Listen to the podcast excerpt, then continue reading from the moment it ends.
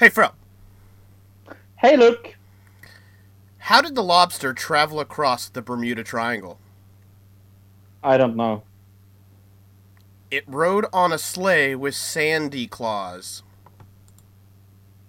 This week on Another Digital Citizen, we talk of news of the week, Royal Rumble predictions, the Bermuda Triangle, Forever My Girl, and Alone Together, Episode 2.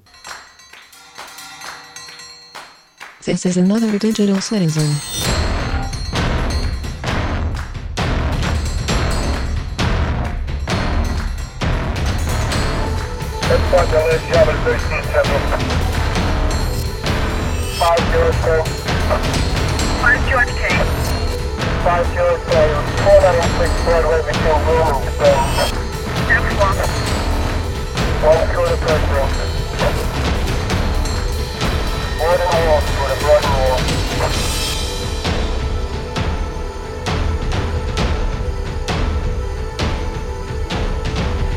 This is a podcast meant to encourage logic through stupidity and chaos.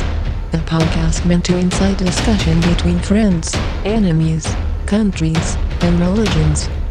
This is a podcast for us. For the digital world.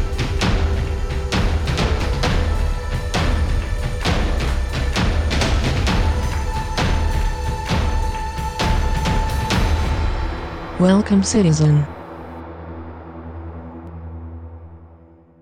Ladies and gentlemen, welcome to Another Digital Citizen episode 120. 120 episodes, Luke. 120, yeah. It's a lot, I guess. Seems like it's gone by really fast, but 120 is pretty good. 120 episodes. Remember when we did episode 1? Yes, I do. Barely, no joke. But yeah. Oh, that was the old times. Remember when we thought podcasting was so easy? No. No, I don't remember that. No, at all. No, I don't remember a time where podcasting was easy. No, it never was. We've got it down to like a formula kind of at this point, where we know what we're doing. We have a general idea usually what's going on. Maybe in the next couple weeks we're going to be a little confused by topics of what we're going to do here and there, but mostly just because we've got to move stuff around, because Tilly is been in and out because she is pregnant, but what? We will hear from her on the show anyway, so. I didn't know she was pregnant. Oh, you didn't hear that? Yeah, we kind of mentioned it on every show for the last few weeks, I guess. I was going to say 120 episodes, but that's not correct. No. That's a long fucking pregnancy. Yeah, I don't think that would be healthy. I think that may be bad sign. Yeah. How was your week? Pretty good. Not great weather, but you heard me last week. I was sniffling up a storm. If you listened to the podcast last week. I was just sniffling through the whole thing. I didn't even realize how annoying it was till I re-listened to it. But it could have been worse, but I was sick for most of the week, so I did a lot of sleeping. But it was raining. It wasn't nice outside, so sleeping all day, really, it didn't feel too bad to me because I wouldn't have been out and about doing anything anyways. But one thing I found this week on YouTube that is strangely satisfying to watch when you're sick and have nothing else to do is... these, I don't even know what to call them, giant leaf vacuums. Oh, yeah. Vacuums they use to, like, suck up giant piles of leaves in the fall. Leaves, yeah. It's the most satisfying thing to watch ever. I don't know what it is about it. It just has this quality of, you just feel really satisfied watching it, because it's, like, the giant pile, and it's just being sucked up into this tube, I don't know what is it about that that's just so satisfying to watch. Something weird. Yeah, I also found something addictive on YouTube this week. You know those fucking arcade games you have in the States, right? Like arcade games. Shoot hoops and Yeah, where you get tickets and you can buy yourself. Sure. Like, yeah, not as popular as they were when I was a kid, but they're still around here and there. Yeah, but I found a YouTube channel that I have. Like, I used the whole fucking day almost watching this YouTube channel of people winning prizes on an arcade. And how can I describe this woman's voice? It's a little squeaky. Squeaky. Okay. Squeaky. Yes, she's talked a little like this. The whole thing. It was like nails on chalkboard. Huh. Really awful. Okay. And I could not stop watching it. It was so enduring, and watching them trying to win prizes, this couple, married couple. Yeah, so that's been my YouTube this week. And I'm yeah, other than that, my week has been pretty good. Yeah, pretty lazy for week for me, like I said, so nothing super exciting happening other than just being sick, which I guess isn't really exciting, is it? It's not exciting at all. I don't know what I'm talking about. Are you ready for Margaret's big book of wrestling, as I call it? Sure, yeah. Randy Orton created a new signature finisher move in 2003, naming it the RKO. He did not invent that move. That's a complete lie, but okay. Well, it says so here. Diamond Dallas Page. Yes. In an RKO, Orton catches his opponent in 3/4 face lock, then falls backwards, forcing them into the mat. The RKO became a frequent winning move for Orton, and it's the top 10 RKOs. Of all time. Okay. Of all time, yeah. So who do you think is number one? See, this is hard, because it's either they're doing the list by how big his opponent is, or they're doing it by how cool the move looked. And if I was going by how cool... yeah, it's the second one. Then I've got to go Evan Bourne, probably. Shooting that star KO. Actually... Wow. I'm fucking impressed. That's actually what I put there. Oh, yeah. Number it's so one, memorable. Evan Bourne. That is really spectacular of you to guess that. Well, it was super memorable, like I said. Star KO. Yeah. He did like a giant... Well, Evan Bourne did the toe-touching shooting star press, which was already impressive, and then turning it into an RKO was really impressive. So, yeah. Yeah. Do you want to guess who's number two? Number two. Jeez. I can give you a little clue. It's from tables, letters, and chairs in 2013. So it involves a table. A ladder. Oh, a ladder. I have no idea. I was going to say Seth Rollins, but that might be a little too recent.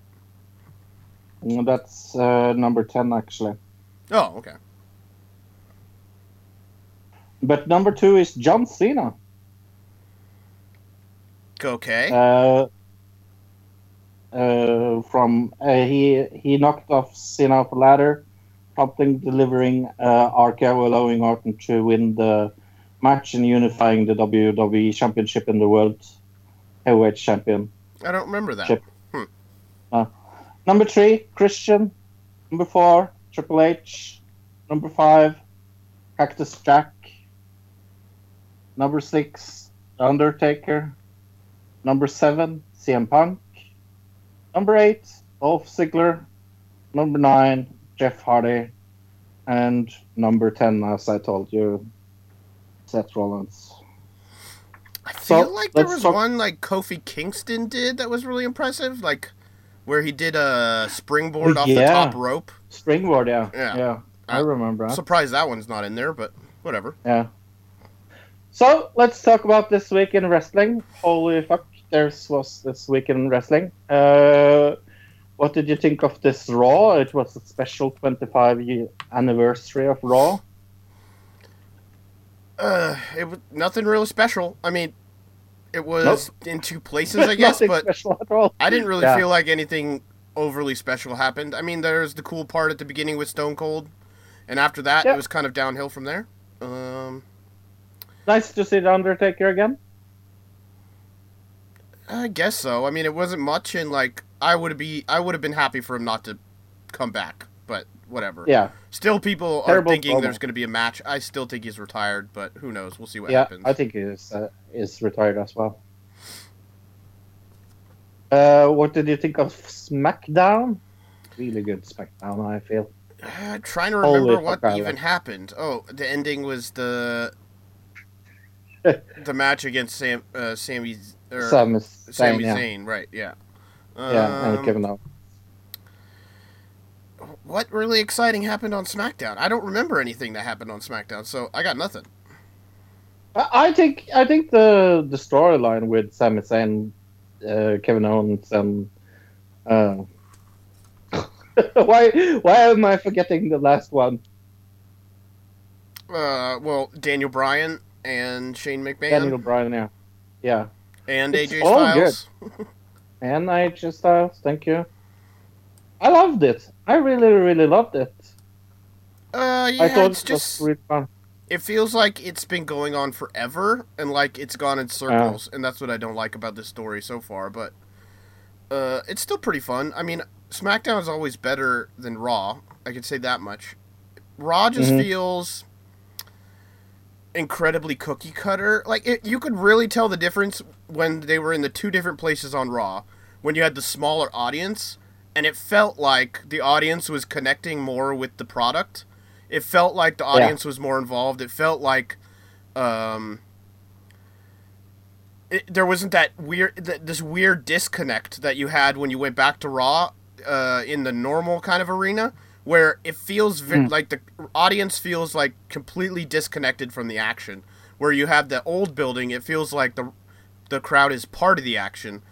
I really do think that's a giant thing that WWE is missing nowadays, and something that makes it feel very corporate and cookie cutter is that the minimization of the crowd as much as they can. I think they should go back to that whole thing. I think that's one of the reasons people really liked NXT for so long is because of that crowd connection. So, yeah, that was the biggest reason why I was watching NXT for the fucking longest reason.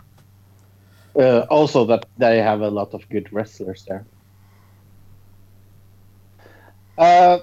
We talked about Hawaii last week. We talked about their missile threat.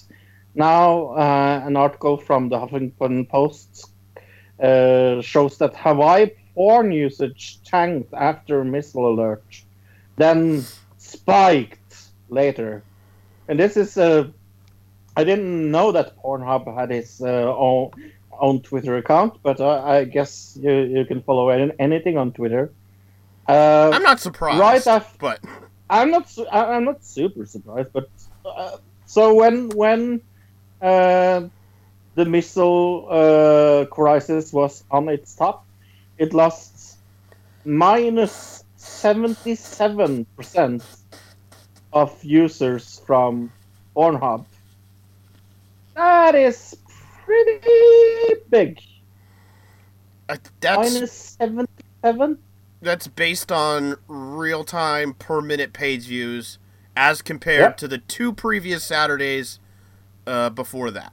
That's what the net. That's what the minus 77% is compared to. And when everything was cleared and everything was good. What happens then? Oh, it plummets 48%. Well, it skyrockets. It doesn't plummet. Skyrockets. Right. It goes from negative 77% at like 8:20, and at 9:01 a.m. it goes up to plus 48%. So over 100% increase. It was a little like this. It was like, oh, hey, I didn't die. Let's masturbate. That's how it was, wasn't it? Right. Like, you would almost think that it would be kind of the opposite, where it would be like when you found out you were about to die, that's when you would go to masturbate. But I guess your mind's too preoccupied with dying. And then once it's you, I guess once you go off that, you're going to have like that crazy adrenaline going through your body. And then once that adrenaline's gone, maybe that's people are like, oh, I got to relieve some stress, you know, get rid of some of that anxiety. Mm-hmm. Oh, but how did Trump celebrate his 1 year anniversary this year? Well, I don't think this was him celebrating, but... Celebrate good times. So let's shut the government down. Right. The government shut down on Friday due to Congress, or really it was the Senate not being able to vote, not being able to come together and decide on a budget plan for the rest of the year for the U.S. is really what it was. The Democrats wanted to get some funding for DACA, which is for the Dreamers. It's immigration. It has to do with people who come in who are young kids who get brought into the country or are born into the country. So they are kind of American citizens, but in a way they're not because they haven't been naturalized yet. It's a way for them to become natural citizens, and the Democrats wanted money for that in the bill or in the spending, and the Republicans are totally against that because they hate immigration for whatever reason, I guess, for multiple reasons, most of it lies. And they completely just shut down the government because they couldn't decide how to spend the money that is paid for by tax dollars. Fantastic. And Donald Trump is, of course, milking this as the longest and said, not looking good for military and safety and security on our very dangerous southern borders. Democrats want a shutdown in order to help diminish the great success of the tax cut. And they are doing it for our booming economy. Right. Trump kind of, that's just his spin on it, I guess, or whatever. But really, when it comes down to it, Trump had nothing to do with this in a way. Like, the Democrats want to blame him for it. He was not even there doing any kind of negotiations. He calls himself the big deal maker businessman, but he was not there making any deals with anybody. He was just letting the Senate, the two sides of the Senate, kind of fight it out against each other. So he was kind of not involved, but they blamed him for... they said that the thing about the shithole countries was the reason the Democrats wanted the DACA stuff in there. So that was the Democrats' excuse, and the Republicans' excuse is they didn't want the DACA thing in there. So they both had their own excuses, and the Democrats and Republicans both blaming each other for the government shutdown. Of course, on Monday, they did sign in a three... It's not even really 3 weeks. It's basic at this point on Wednesday, it's basically 2 weeks left for them to figure this whole thing out. I doubt they will. I don't think... Like, the thing about this whole thing is they had 4 months since the last budget... the last budget bill they signed off on, they had 4 months to figure this out, and they didn't until the very last minute on the last day. They all were like, oh, we got to figure this out. Shouldn't have you been doing something about this for 4 months? Oh, whatever. But when it comes down to it, they did pass this 3-week thing. It's going to come up, and we're going to have to go through this all over again. They could end up just shutting down the government all over again. Another big thing from this whole thing is during the negotiations, the leader of the Democrats, Chuck Schumer, went to Trump and said, if you give us money for DACA, we'll give you all the money for the border wall over 10 years. So the Democrats were actually, in their negotiations, were willing to give Trump the border wall, which is like against everything most Democrats stand for. Oh, awful. So really when it comes down to it, there's been a lot of people, like both sides want to blame each other, right? And then on the news, you see the news saying who's going to take the blame for this shutdown. And to me, as an independent who votes independent or votes third party, I look at it and go, how are you not blaming everybody? They're all to blame here. Both Democrats and Republicans are to blame. And if the Democrats really wanted to get this DACA thing passed, if they were really worried about it and this wasn't just a big publicity stunt, they would have just kept the government shut down until the Republicans agreed on something. But they didn't. They caved on it. They caved so much they were even willing to give money for, like, millions of dollars for the border wall. So nobody is the good guy here. Everybody looks bad. Makes trust in the government even less. So, yeah. Overall, this was just dumb and really didn't go anywhere. It was a big, it was this is, when I talk about the way politics works and as it compares to pro wrestling, where sometimes they talk in the back and they come out and they act like there's a fight, but there's not really as big a fight as you think there is because they had a big talk in the back. This is a quintessential example of that. Our government, a wrestling match. Then we go to the Hill. Former Attorney General Loretta Lynch knew well in advance FBI Director James Comey's 2016 press conference that he would recommend against charging Hillary Clinton, according to the information turned over to the Senate Homeland Security Committee on Friday. This revelation was included in a 384-page of sex message. No, bro. It wasn't sex message. It was text message. There might have been some sex messaging in there. I think they were. These are two people that are dating or engaged, so yeah. Text message exchanged between FBI official Peter Strzok. It's actually just Strzok. That Z, it's a silent Z. I really don't know why there's a silent Z, but there is. And Lisa Page. It significantly diminished the credibility of Lynch in her comment to expect Comey's recommendation, a committee she made under the pretense that the two were not coordinating with each other. And it gets worse. Comey and Lynch reportedly knew that Clinton would never face charges even before the FBI conducted its 3-hour interview with Clinton, which was supposed to mean meant to gather information into her mishandling of classified information. This is big news. Right, you think this would be bigger news in the world stage, like it would be on the news and not just like in The Hill and in other written publications. You don't see this on the CNNs or the MSNBCs or anything like that.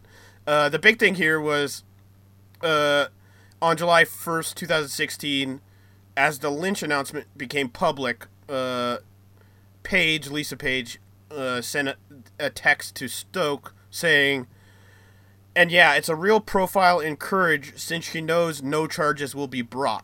And they're talking about Lynch, talking about Hillary Clinton. So the FBI conducted this 3-hour interview with Clinton knowing that they were already not going to press charges. It's so fucking atrocious. Right.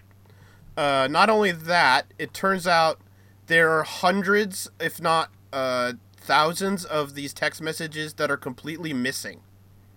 Mm-hmm. They've just gone completely missing. The FBI doesn't know where they went. They don't know what happened to them. These, what seemingly from the ones we have, are very incriminating text messages about very powerful public officials. They just go missing. That's weird how they just went missing. Yeah.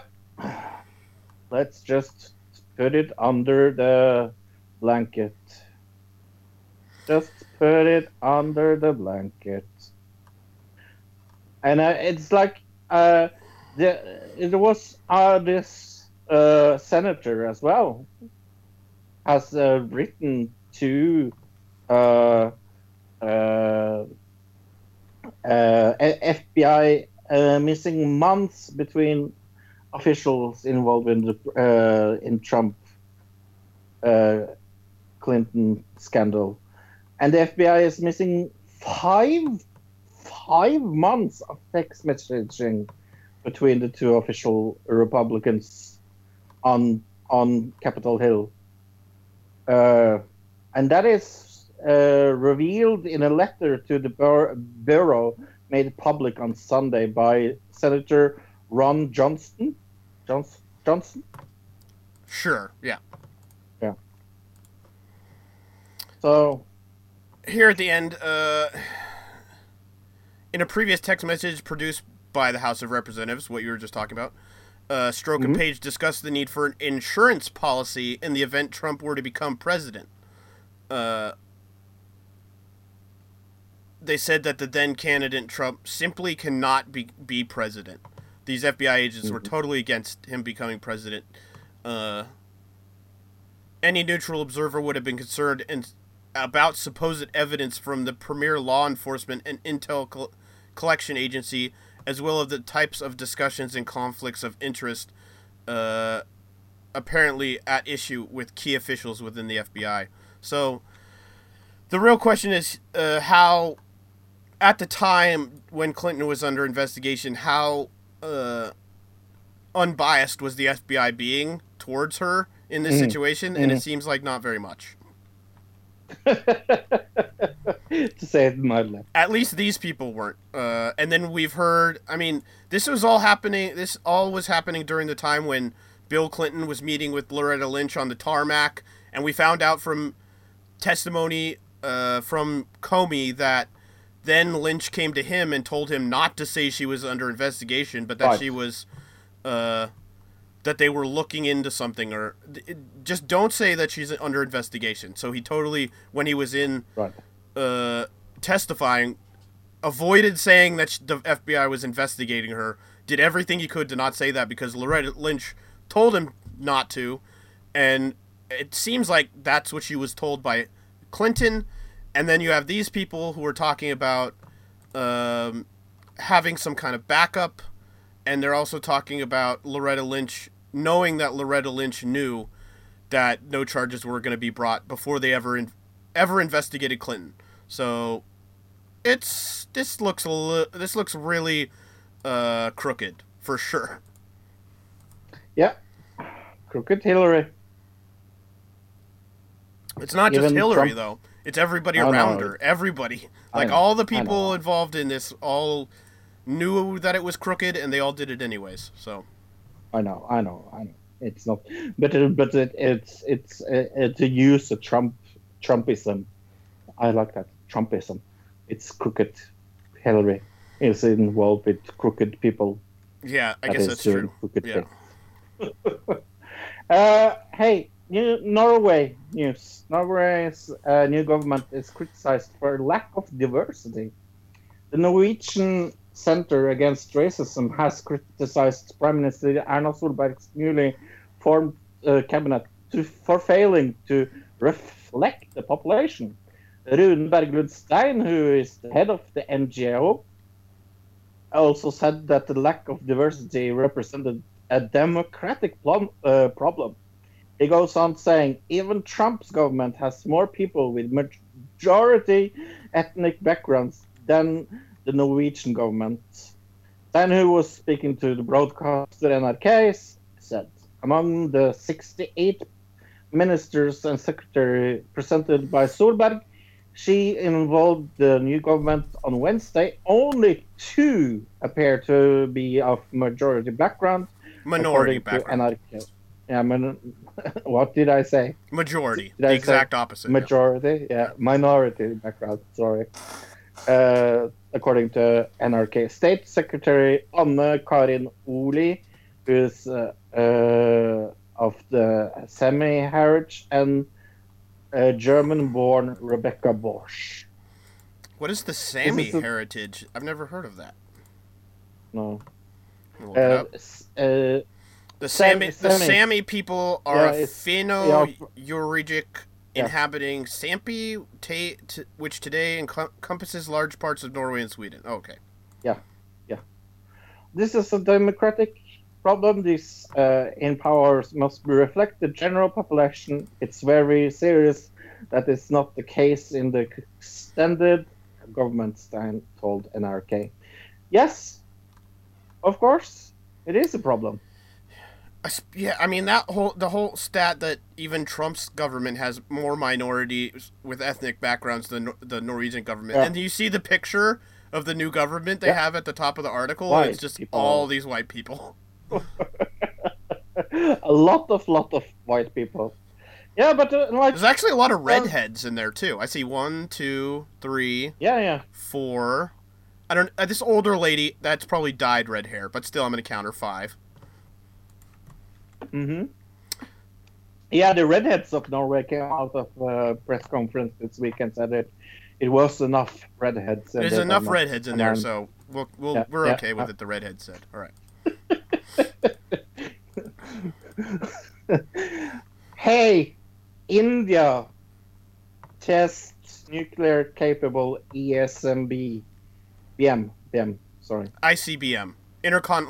Intercontinental Ballistic Missile is what it stands for. Holy fuck. Another state to be afraid of. Thank you, India. Well, I was just thinking, this is a story that, again, is like, did you see this in the news? Did anybody see this in the news? No. When North Korea does this, we see it in the news all day, every day. India successfully tests long-range intercontinental ballistic missile on Thursday, which officials called a major boost to the country's strategic defense system. The NGV missile has a range of about 3,100 miles and has been in works for decades. The country, which has successfully tested this type of missile 5 times since 2012, last completed a launch December 2016, so a month ago. This is just weird because even in this article, the North Korean nuclear threat looms over the rogue nation's neighbor, as well as the United States, while the country continues to test what appears to be ICBMs. So it's just kind of weird that this country is testing them. Nobody's saying, oh, why is India testing nuclear-capable missiles? Yeah. What? Nobody. Yeah. You don't see that in the news. Like, oh my gosh, it's just terrible. Look what's happening. But when North Korea does it, then it's a huge problem. Not that I understand that we're more together with India than we are with North Korea, so that's why it's a bigger problem. We trust India to not blow us up, but it's something that you can't overlook the fact that if you're somebody who's out there advocating for anti-nuclear North Korea, but then you're saying, oh, but India's okay. Yeah. You're not really following the path. Yeah. No. Not getting the point across. Yeah, that is the fucking problem. Talking about problems, Trump administration announces new conscious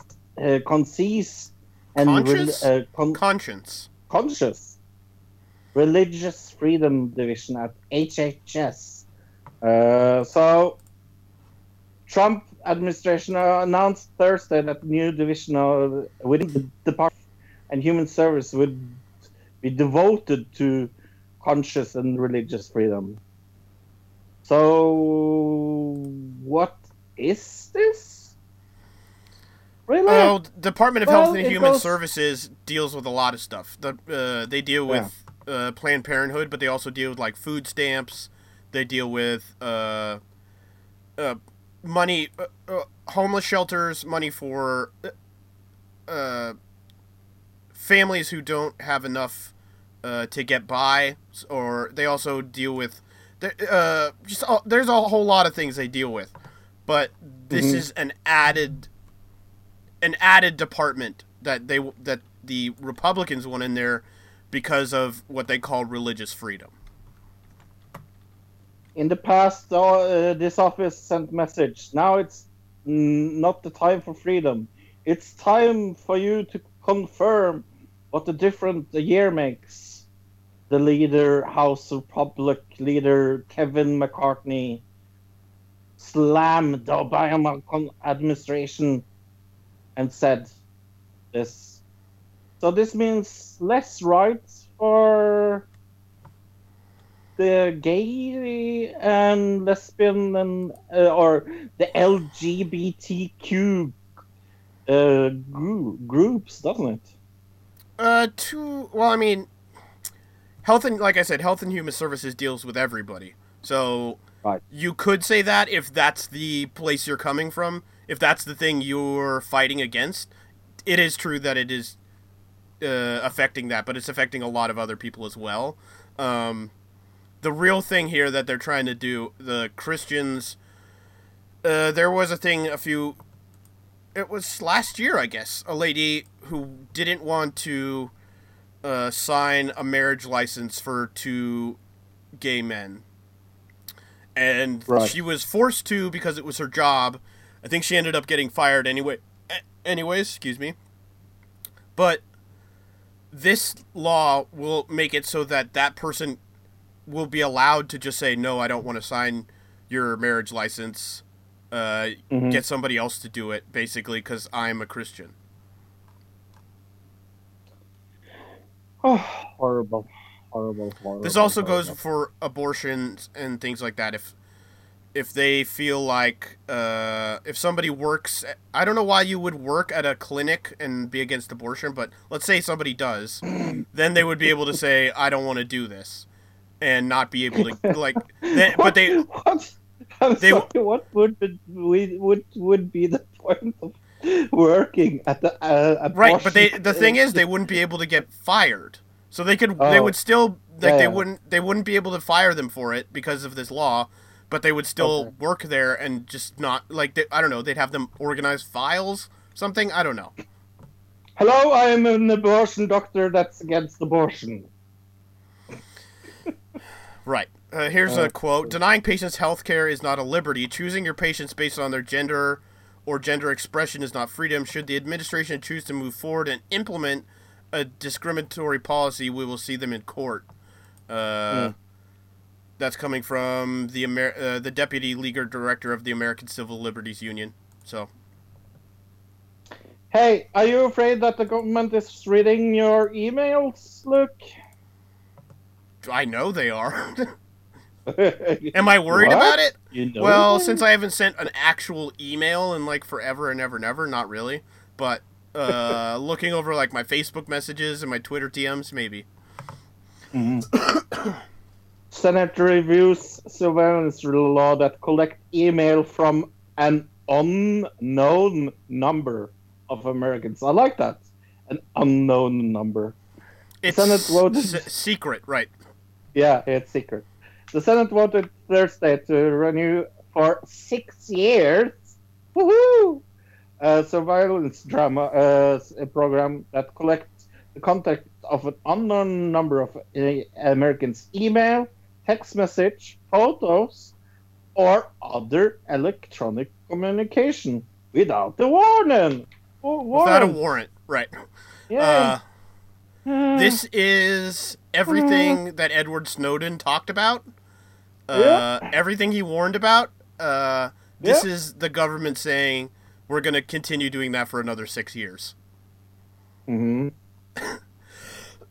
Yeah, we got caught, but we're going to keep doing it.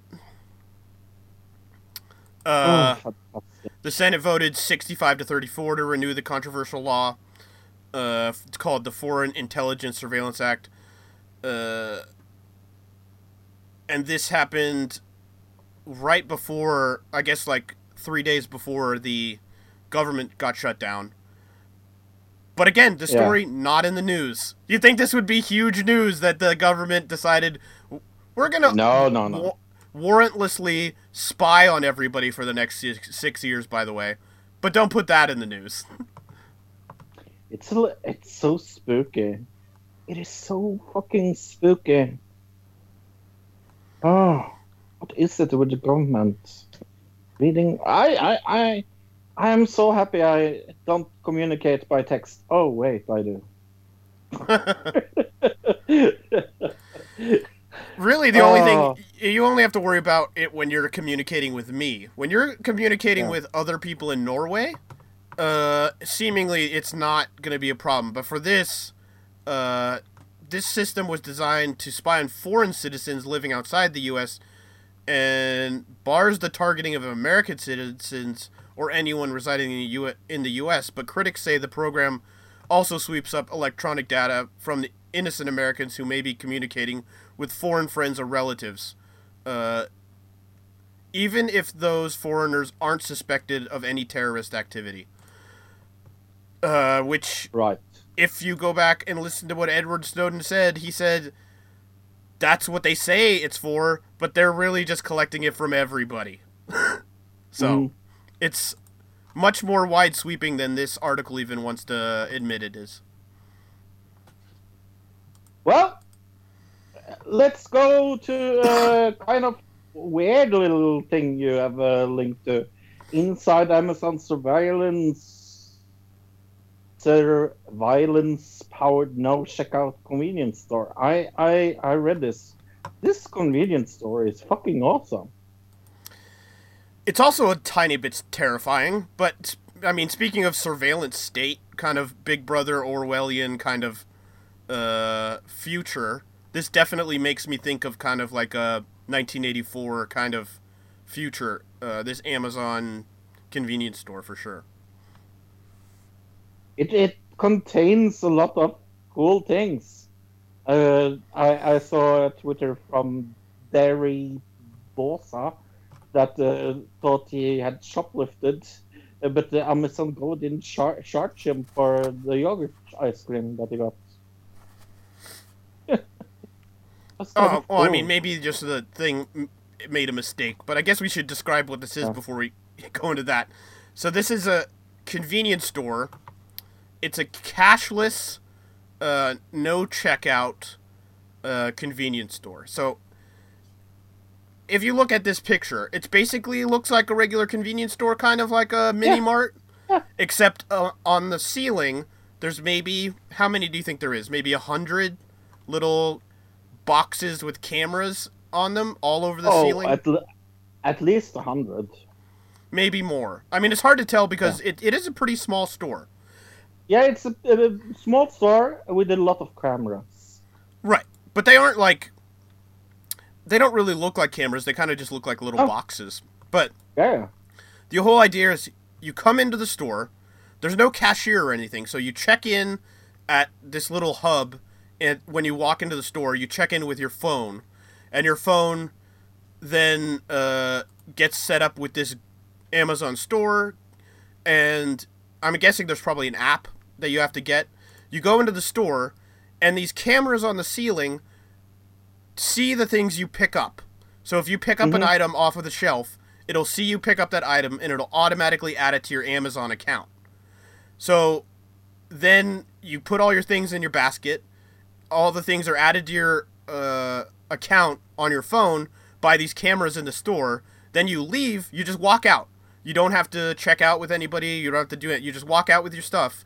And then it automatically charges the things that you got in your cart, just by seeing you pick them off the shelf, which I think is very interesting.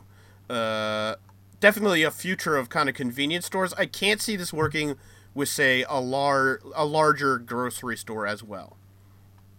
Yeah, it has to be a really much cameras then. It would be really expensive to keep a store like that alive.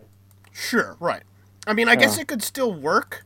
The problem I see is, like, what happens when a gang of roving people, decides, oh, we're just going to take 20 people and run in there all at once with ski masks and just start taking stuff. Like, there's not really any way to stop them. I guess Amazon probably wouldn't care anyways, but basically this gets rid of cashiers from the store, but you still have to have people to stock the store. So you still have employees, but they aren't really out on the floor.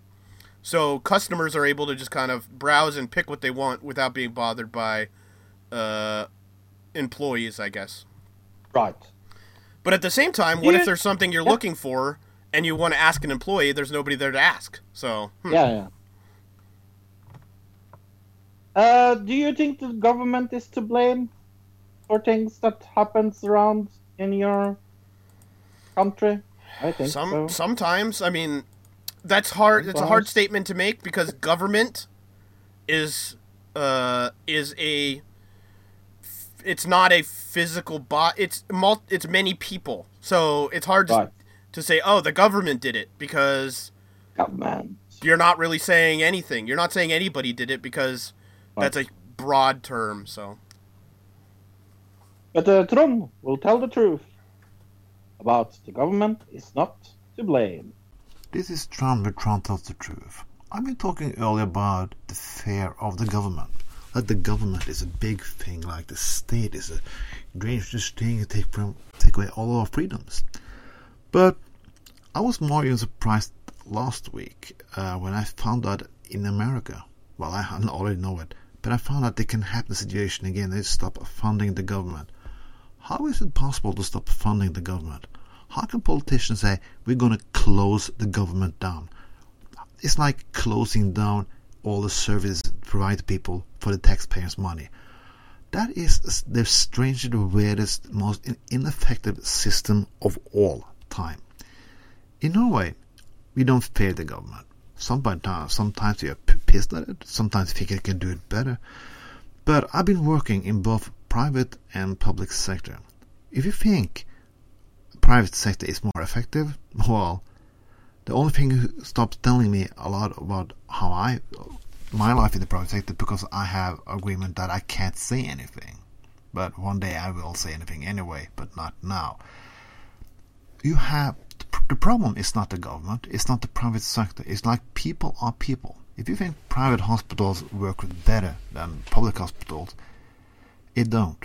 But sometimes people who runs the government don't want the government to work. They stop funding the hospitals and stop funding programs for children and so on. And they say, hey, it doesn't work, we have to privatize it. Yes, you have to privatize it because you can't do the job you are elected to do.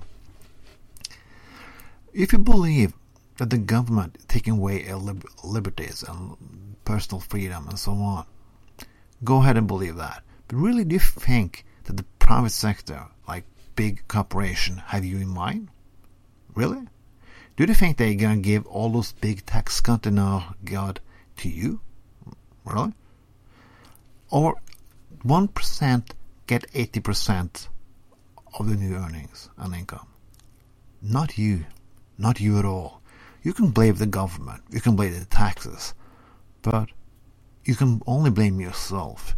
You elect politicians, conservatives all over the United States and some places also in Europe. And where are they giving the money? They're giving it to their friends. And who do they blame? Foreigners, Muslims, and people of color. That is the situation. Well, I don't say you're a racist, but if you believe that the government is the problem and not the people who got the money and the power, you're a fucking idiot. This was Trump with Trump Tells the Truth. Have a nice day. That was Trump telling the truth. We have a Facebook page. It's Another Digital Citizen on Facebook. Another Digital Citizen on Facebook. Search for us. We are an open group. Join us. Chat with us. Have fun with us. Join us. We are a cool gang of people. That's Another Digital Citizen on Facebook. We also have... Yeah? Good to see Michael back, one of our guys who's been on our page forever, but just recently posted again. Glad to see you back, Michael. Yeah, thank you for that, Michael. We also have, I can't speak today. We also have an email address. It's anotherdigitalcitizen@gmail.com. anotherdigitalcitizen@gmail.com. It's almost like I'm Norwegian or something. Sometimes. What? Yeah, I know. Surprise! I'm Norwegian. That's crazy. Yeah, crazy.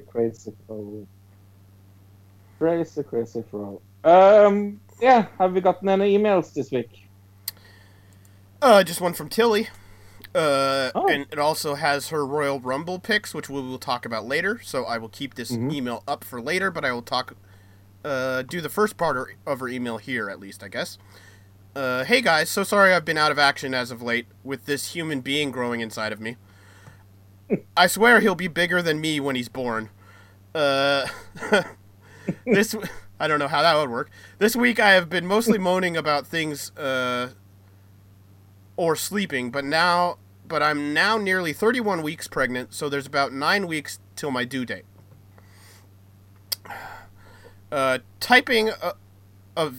Speaking of due dates, but she says typing of due dates. Mm. What the fuck was Trump on about with his speech about babies being born in the 9th month? I'm still yet to hear the explanation of what he actually meant to say. I didn't hear this. Did you hear about this? No. Oh, I must have missed it.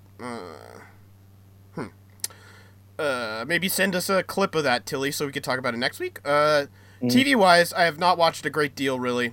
I'm now up to date with Catfish, though. And the MASH report with Nish Kumar is back on BBC, so that made me really happy. I actually saw a clip of that today, randomly. Strange. Mm. She actually watched Raw this week for the 25th anniversary special, and she quite enjoyed it. There were a few people who I had to ask Dick who they were, but I was presently surprised by how many I recognized. And oh my god, Enzo. I'll leave it at that. Yeah, let's talk 2 seconds about it. Enzo Amore was first. He was first. We heard some news that he had raped somebody. Then he was suspended by WWE. Well, the first thing that happened is this lady came out with a tweet. That's how we kind of found out that there were sexual allegations against him, I guess we'll say. Yes. And then they suspended him. And then the next day, they fired him. WWE fired him. Yeah. Right. They released him, at least. And this lady accused him of... accused him of rape, but also accused two other people that were supposedly there of being accomplices to this rape. I think she said that they drugged her. I don't know if I believe that they drugged her. I think she was on drugs, but I don't think these people forced drugs down her throat. Right. I've looked into all three of those people and Enzo Amore. I mean, I've known Enzo Amore was kind of a creep and a scumbag for a while. I think we've all known that. Even after there was a whole story about him dealing with a stripper. You can go back and find that if you want. But none of these people are upstanding citizens in their community, let's just say. I don't trust anybody at their word of these people because none of them are trustworthy. So I know there's a lot of people that just want to go, you can't blame the victim because that's victim shaming or whatever. You gotta at least think that they possibly are telling the truth. And okay, yeah, they're possibly telling the truth. But in this scenario, I don't trust any of these people because they're all scumbags. So it's really hard to tell whose side to be on in a way. I don't know. What do you think, Fro? No, you hit it. You hit the nail on the head here, and that is absolutely like you said it there. We don't really know, and I think we will see what comes up later. Right. I'm even just yesterday night. I saw somebody. I don't know if it's true. I have to do some more investigation into this, so just take it as a rumor. But there is a rumor that a friend of Enzo was sent text messages, or a friend of this lady was sent text messages, and Enzo got a hold of them, that this lady sent this guy text messages the day after the supposed allegation happened, and the text message that I saw read, you'll never guess, I'm in bed right now with a famous WWE wrestler, kind of bragging that she slept with him. So there's some weird things going on here. I don't... If Enzo did this, he's a horrible human being. But really, all these people are horrible human beings to begin with. So it's hard to say. And it looks like they have just added wrestling cruiserweight match for the Royal Rumble, actually. I see now. I'm not seeing that on my list of matches. Not on the list of matches, but I saw Captain Marvelous in the that wrestling show. You listen to that wrestling show fan group saying that it's going to be Cedric Alexander against the Abayans.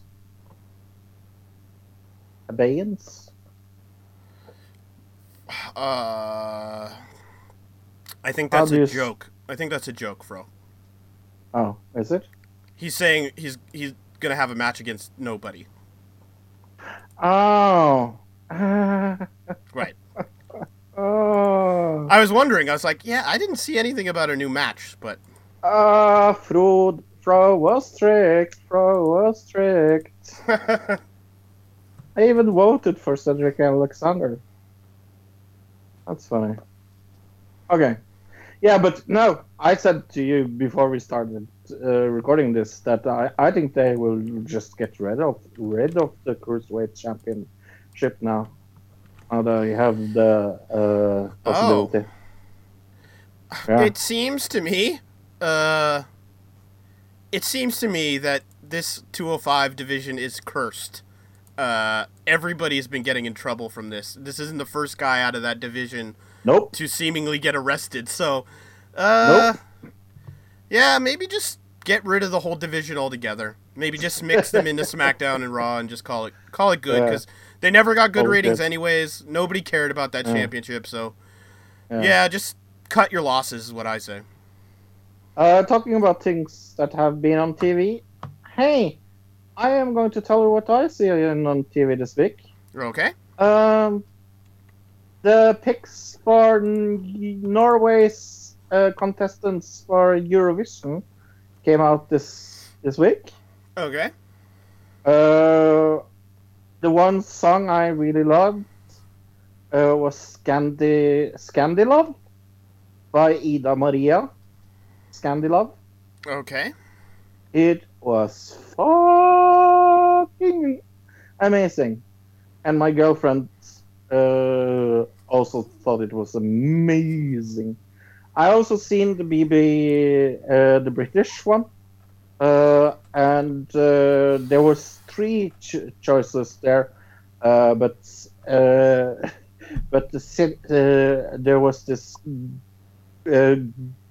guy that sung kind of a bluesy song that both me and her hope is going to win, but there was three really good ones at the British one, two at Norway's, and we had 10 and they had 6 to pick from. So we'll see when we get closer. But that was really, really, really fun.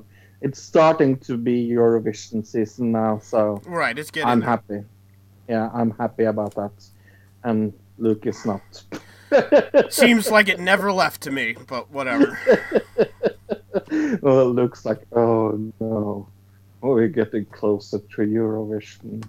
Yay, I have to listen to songs. I would say it makes me feel more cultured, but it's Eurovision, so it really doesn't. What else have I watched? Oh, yeah, yesterday I actually saw a British show with my girlfriend. We saw the National TV Awards yesterday. And oh, okay.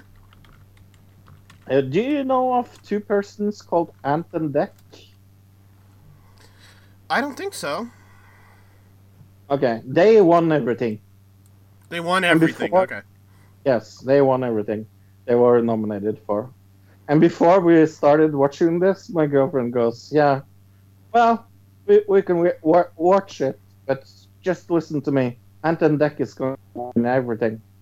And and we were watching it, we were like, and the prize goes to Ant and Dec! Like, everything they were nominated for, they won. Every fucking thing. So she was right and I was wrong, as it always goes. Look, you know how it goes. What else have I watched on TV? Nothing.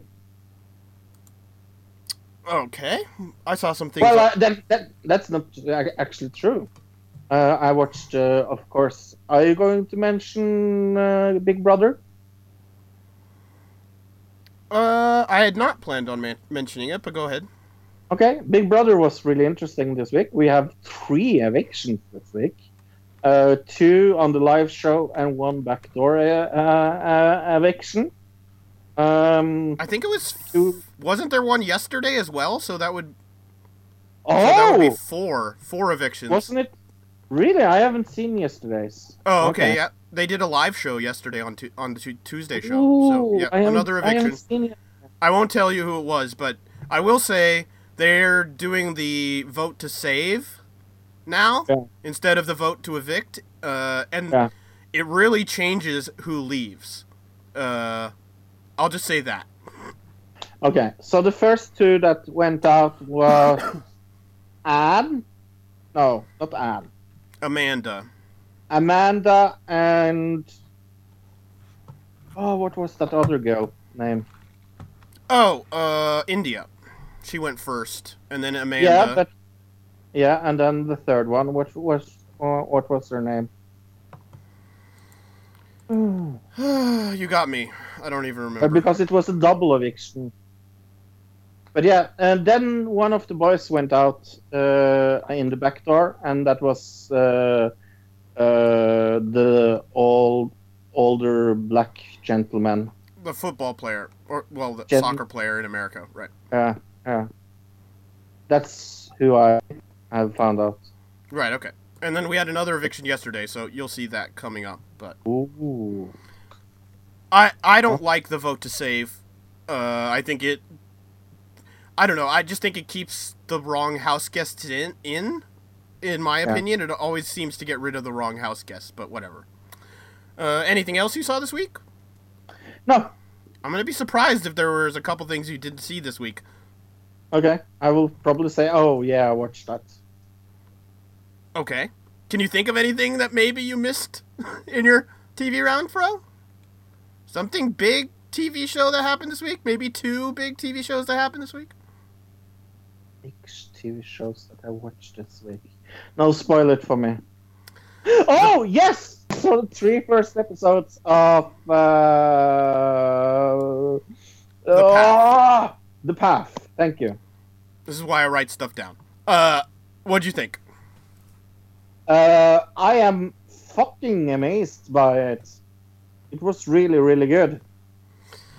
Yeah, they're going a whole new direction, it seems, this season. Yep. And I really like what's turning out to be the new bad guy in the show. Yes. The 2 ladies. Yes. And it's like, this is going to be an interesting power dynamic. And I kind of just wonder where they're going to go with it. They definitely jumped. There was a jump in time from the last season, which I didn't mind. What do you think about the jump in time? No, I didn't mind it at all. Suddenly, we didn't need the power change from the one leader to the other leader, really. So I liked how they did it, actually. I didn't mind. Well, we kind of got it at the end of last season, if you remember, because everybody knew Cal was a bad guy at the end of last season. Yeah. Because they all found out about him sleeping with the ex-heroin junkie. Yes. So they all knew that he was a liar at the end of last season. So then when we come into this season, they jump in time, and Cal's not even really involved. I found that whole thing very interesting. Movement, yeah. He moves from being a cult leader to being like Tony is that the guy's name? Tony Robbins?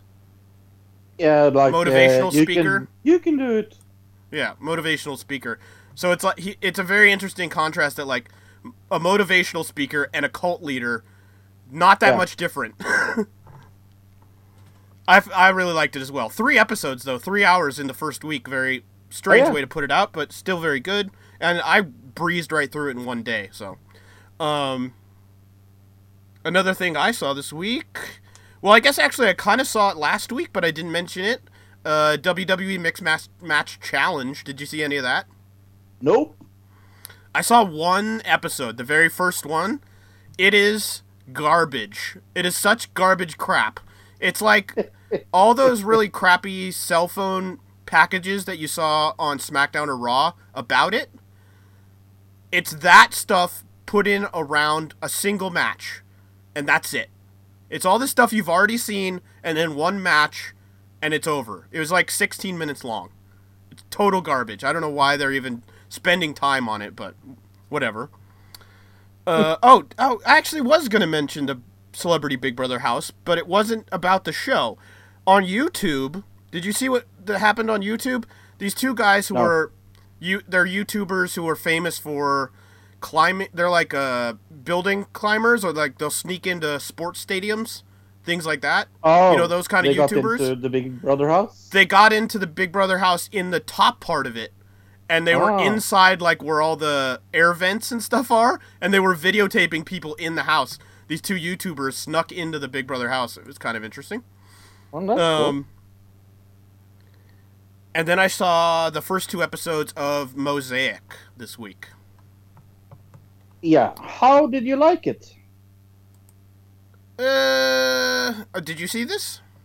No, but I have read reviews of it. Right. That is horrendous.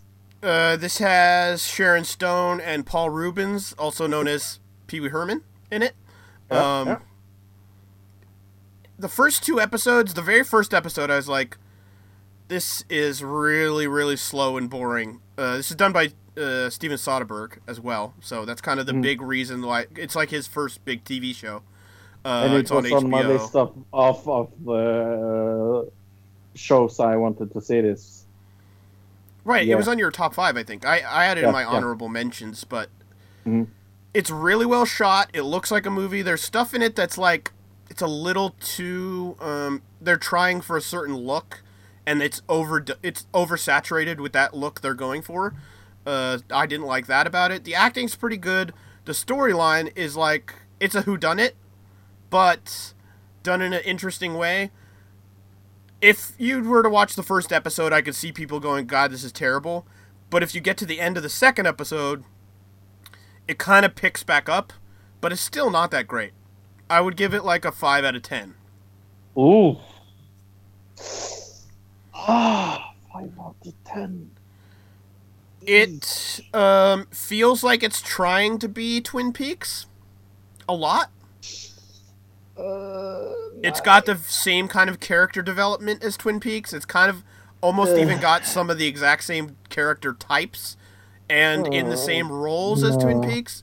So, I don't know, you watch an episode next week, Fro, and let me know what you think, but I would recommend getting to the end of episode 2, because that's where it starts to, at least to me, is where it seems like it's starting to pick up, so. Oh, I'm a little sad now. Oh, I wanted that show to be really good. The thing is, I'm watching the HBO version, and this is the show that there is, if you have the HBO app, apparently, there's multiple perspectives you can watch the show. it's not the HBO app, it's a different app. It is the Mosaic app. And you know what? You can't get the fucking app in Norway. Oh, okay, yeah. And guess what? You can't get the fucking app in UK. And guess what? So, yeah. You can only get the fucking app in America. But like I was saying, if you were using the app, this is going to be a whole different show. So yeah. I don't really want to say, like, at least from the way I viewed it, it was not as exciting as I thought it was going to be. It was not as interesting or intricate as I thought it was going to be. And it was very... There were holes in the plot. But it could get better, so I'm not really sure. I'm still, like, I'm on the fence about it, so we'll see what happens. Oh, the other thing I started watching a little bit just because I was sick and I was like... I was watching Just Shoot Me. Speaking of which, Just Shoot Me. In this day and age, in 2018, watching Just Shoot Me is... horrible. Weird. No, it's still a funny show. It's just really weird. There's a character in the show, Fro. He's a photographer at a magazine, and he photographs supermodels, right? That's his job. Yeah. His whole character is that he sleeps with all these supermodels that he photographs. Yeah. That's the character here in 2018, that character would not fly. No. You know what I'm saying? It's like you could not have this show exist in 2018. We just live in a whole different time. It's very interesting to see in retrospect. So. Oh yeah. But I was kind of bored of that, so I ended up watching the first season of Saved by the Bell just for fun. Saved by the Bell. Hey, the Bermuda Triangle is our main topic this evening. The Bermuda Triangle, also known as the Devil's Triangle, and it's loosely defined as the region of western part of the North Atlantic Ocean, where a number of aircraft and ships are said to be disappeared under mysterious circumstances. Woo! So this goes from Florida almost to Puerto Rico and up to Bermuda in a triangle. There's a lot of ocean, not that much of landmass. Some landmass, but not a lot. And it's especially in the center of the Bermuda Triangle, I've heard. Like the more you you come to the center, the more. I think most people would not consider that part off the coast of Florida part of the Bermuda Triangle. I mean, even in this thing, it says loosely defined region. Right. So I think when we see that, they have a picture here of the actual, is kind of one version of the Bermuda Triangle. I think that's maybe a little bit bigger than like what I've always thought of as the Bermuda Triangle. But it's a loosely defined area anyways, so loosely it's kind of hard to... Yeah. Most reputable sources dismiss the idea of any mystery, of course. The vacancy of the Bermuda Triangle is among the most heavily traveled ship lanes in the world, with ships frequently crossing through its ports in America, Aruba, and Caribbean islands. Cruise ship and pleasure craft regularly sail through the region, and its commercially and private aircraft routinely fly over it. Hard to speak today. But pop culture attributes various experience to the paranormal activity or external beings. Extraterrestrial, meaning aliens. Aliens. It's always aliens. Always aliens. Somebody says. Documented evidence indicates that the significant percentage of the incidents were spirits in currently reported established by later authors. So, you have heard of the Bermuda Triangle before of this, of course. I think everybody's probably heard of it at some point. whether they really knew what people were talking about or not. But it is kind of it's been a myth for my whole life, at least. So yeah, first my experience of it was actually X-Files. I think X-Files have had multiple episodes of the Bermuda Triangle, haven't they? I'm trying to remember the episode, but I'm sure they did. I'm sure they did at least one. I don't know if they did more than one. Yeah. But there is some incidents that are pretty big. We have some aircraft incidents. For example, it's a lot of in the 40s there. Not as much as in modern time, but we have a lot from the 40s. For example, I'm only seeing one episode of the X-Files called Triangle. So, okay. Yep.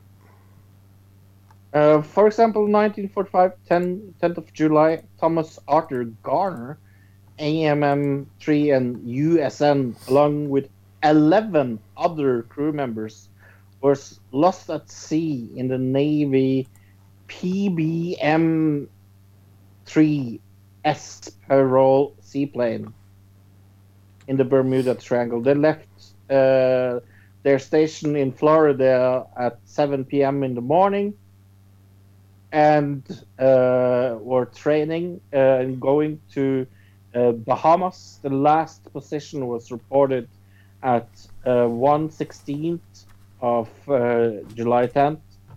And it was near the Providence Islands, after which they have never heard from it again.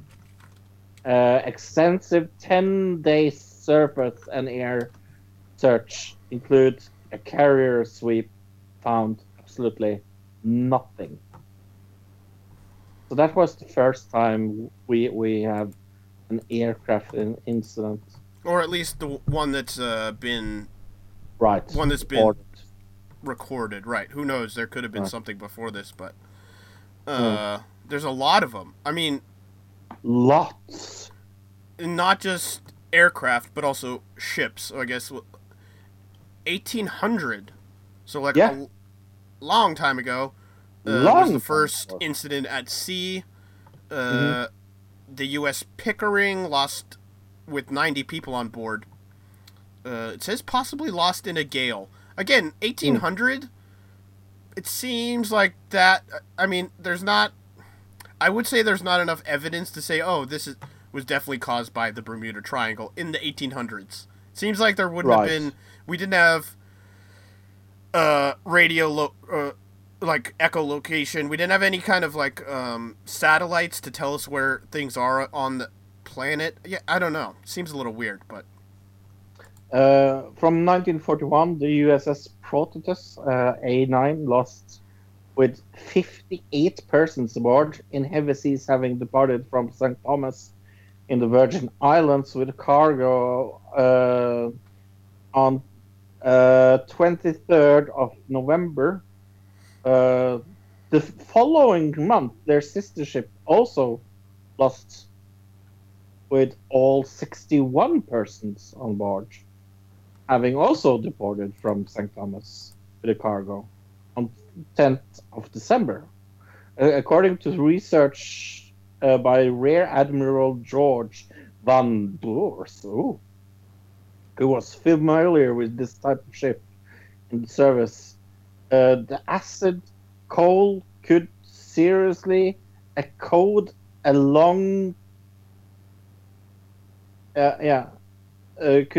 they had some support beams while aging poorly and constructed extremely vulnerable by breaking in heavy seas.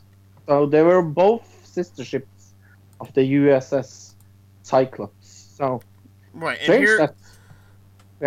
here's the Cyclops. The incident, the USS Cyclops, resulted in the single largest loss of life in the history of the U.S. Navy, which is not related to combat. That's kind of interesting. It was carrying magnesium ore with one engine out of action, and it went missing with 309 crew members sometime after March 4th, 1918.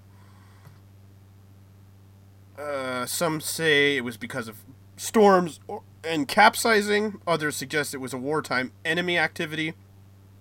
And like you said, in addition, two of the sister ships were lost in the North Atlantic during World War II. Both ships were transporting heavy loads of the same metallic ore, similar to that which was loaded on the Cyclops. So this could be like this could just be pirates. Yes. So there has been some notable incidents in the Bermuda Triangle.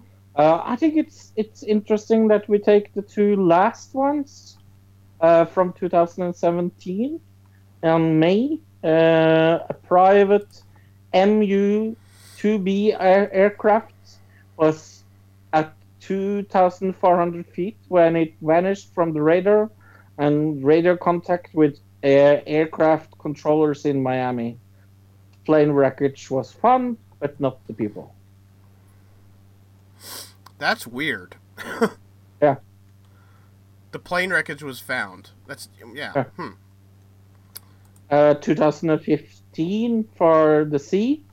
SS El Faro sank over the coast of Bahamas within the triangle on October 1st. 2015, search crews identified the vessel 15,000 feet below the surface. I guess there's actually been one where people weren't...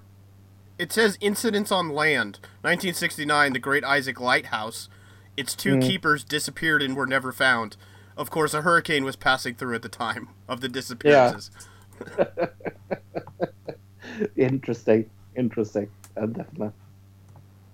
So we need to talk a little about the origin of the Bermuda Triangle.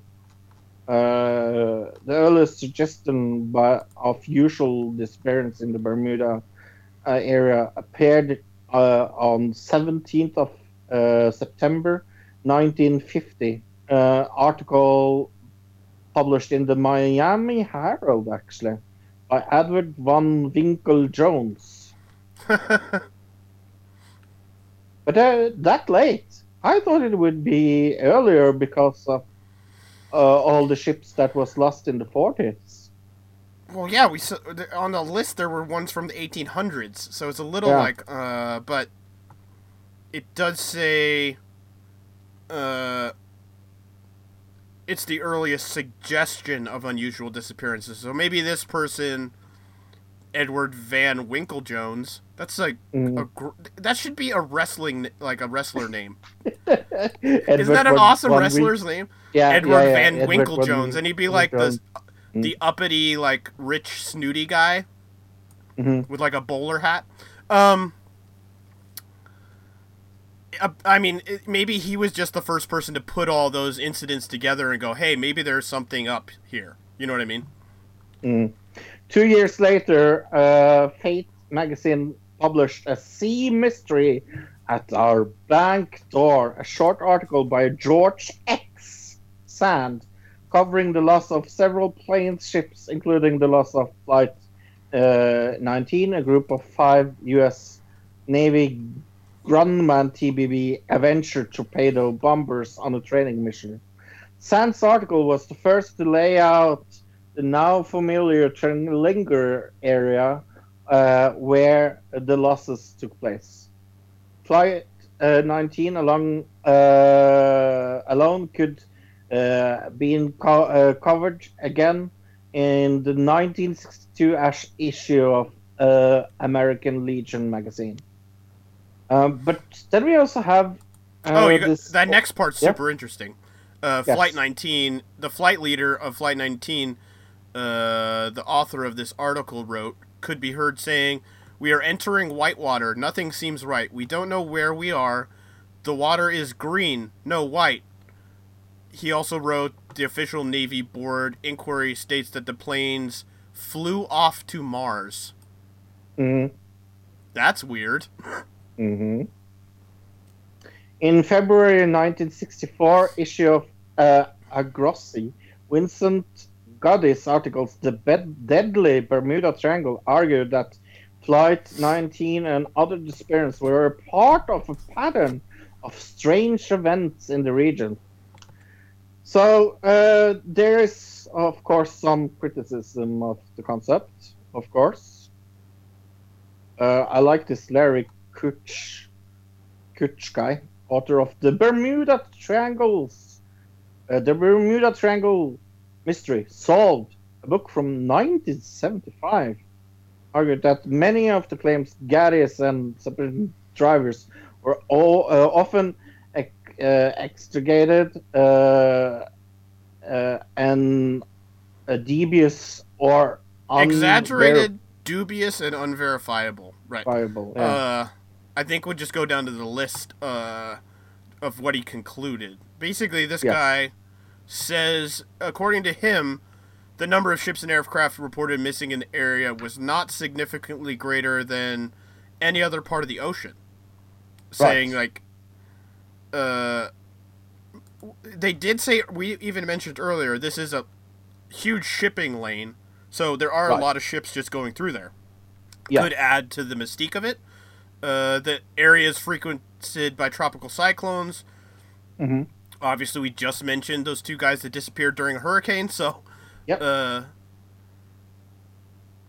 Berlitz and other writers would often fail to mention such storms or even represent the disappearances having happened in calm conditions when the meteorological record clearly contradicts it. Right. So people who were trying to say, oh, it was a clear day and then they just got lost in like clouds that weren't even there, but it turned out that it really... If you go back in the meteorological record, it shows that there was a storm happening or something like that.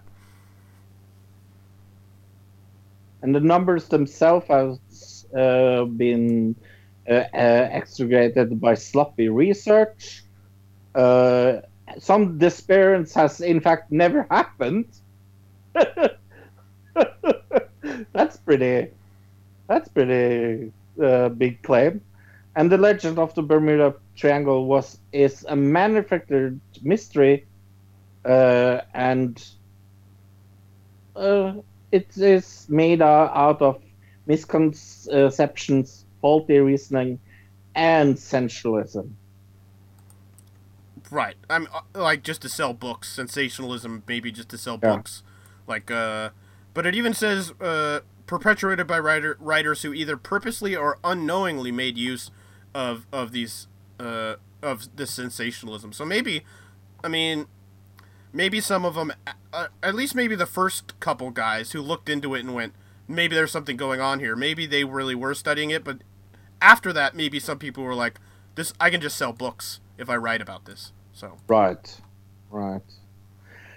but like we said, there is some natural explanations for this. Let's go to that.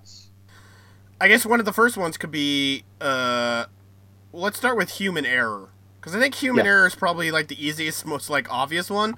One of the most cited explanations in official inquiries into any of these downed planes or ships. Human stubbornness may have caused businessman Harvey Koiver to lose his sailing yacht as he sailed into the teeth of a storm off of Florida in January 1st, 1958. So just people not being as experienced maybe could have caused them to maybe not even just experience in a plane, but just not being experienced in that area of the world. Maybe they got lost because they weren't 100% sure. Because, you think about it. This is a bunch of islands. You know what I mean? Like, you go the wrong way, and you're just going to keep seeing ocean unless you run into an island. So it could be very easy to get lost if you don't know the area well enough, or if your compass goes off. Like, it says here, compass problems are one of the most cited phrases in many triangle incidents.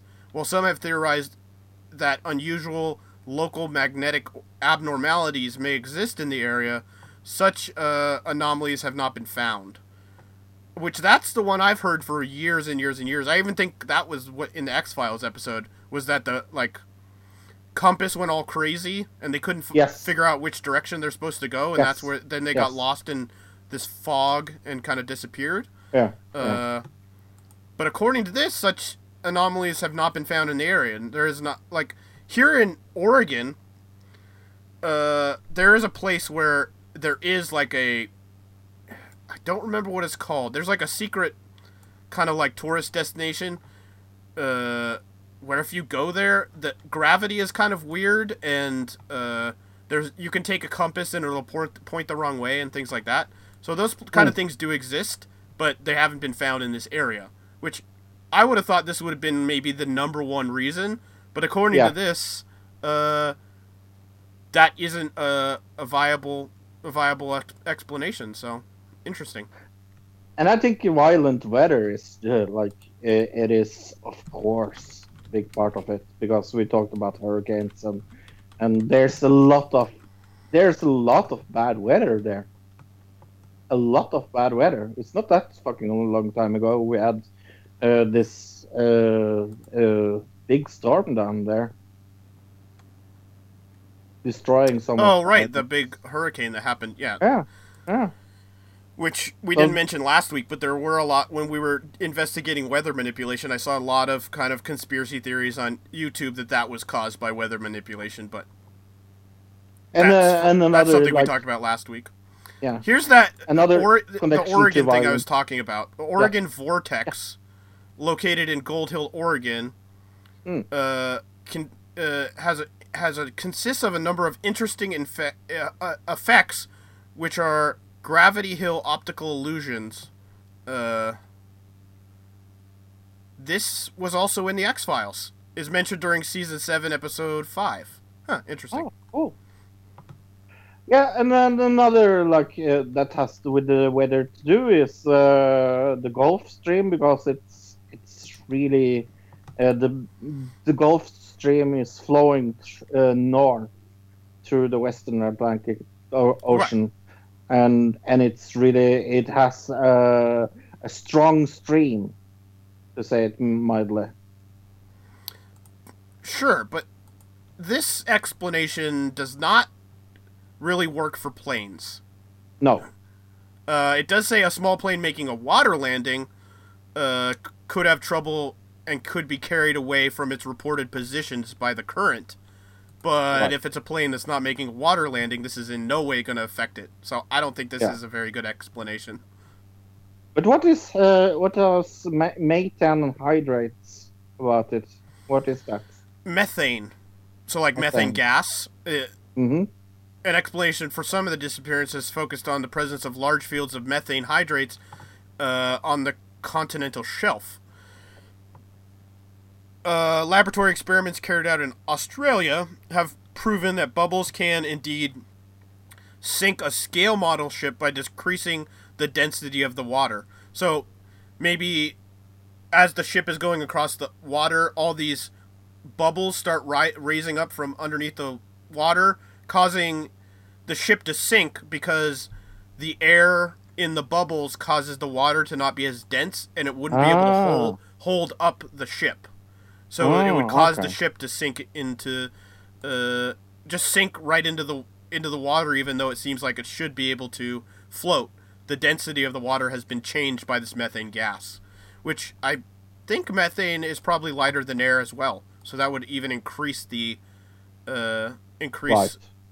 how fast it would kind of drop down. It has been hypothesized that the periodic methane eruptions may produce regions of frothy water that are no longer capable of providing adequate buoyancy for ships, right, which I just said. Publications by the USGS describe large stores of undersea hydrates. However, according to them, no large releases of gas are believed to have occurred in the Bermuda Triangle for the last 15,000 years. So maybe not a very reasonable explanation. No. But then we go to paranormal explanations, and now it gets fun. Because... Let's start with UFOs. You know, I think we should start with UFOs. Should we? Okay. Yeah, I think we should... The one that they put first here in this article, we should do that one last. Because it's the most interesting. Don't you think? Oh, okay. Yeah. This idea was used even by Steven Spielberg in his science fiction film Close Encounters of the Third Kind, which featured the Lost Flight 19 as alien abductees. I don't remember that part of Close Encounters, but I haven't seen that movie in a really long time. Oh yeah, I remember that. Oh, okay. Oh, yeah. I haven't seen that movie since I was in, like, high school, so it makes sense, but... Such a good movie. I mean, just the idea here would be that a UFO abducted the crew members of the Flight 19, and that's why this was the one where the plane was found, but the crew members were gone. So it kind of would make sense, but it doesn't explain when some of the ships that completely disappeared, unless the UFOs were able to just pick up an entire ship, you know what I mean? Take a ship and let it go.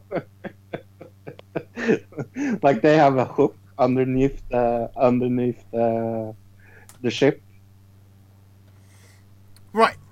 I guess it could be underwater UFOs. I've heard of those. Where the theory is that their aliens aren't from outer space. They're actually from deep ocean, under the ground in deep ocean. And that's where UFOs come from. Maybe that's what it's talking about. I don't know. Paranormal explanation in the 2005 three-part U.S. British-German science fiction miniseries The Triangle says that the triangle is a wormhole. To where? It doesn't... maybe we have to watch that series, I guess, but... Yeah. I don't see any evidence of that. But where would the wormhole be, I guess, is my question. Under the water? Above the water? Is it the water itself? Is it like Blackwater from that cartoon from the 90s? The Pirates of Blackwater? Is that what it was called? Pirates of Blackwater. Yes. Oh, but then we have my favorite theory.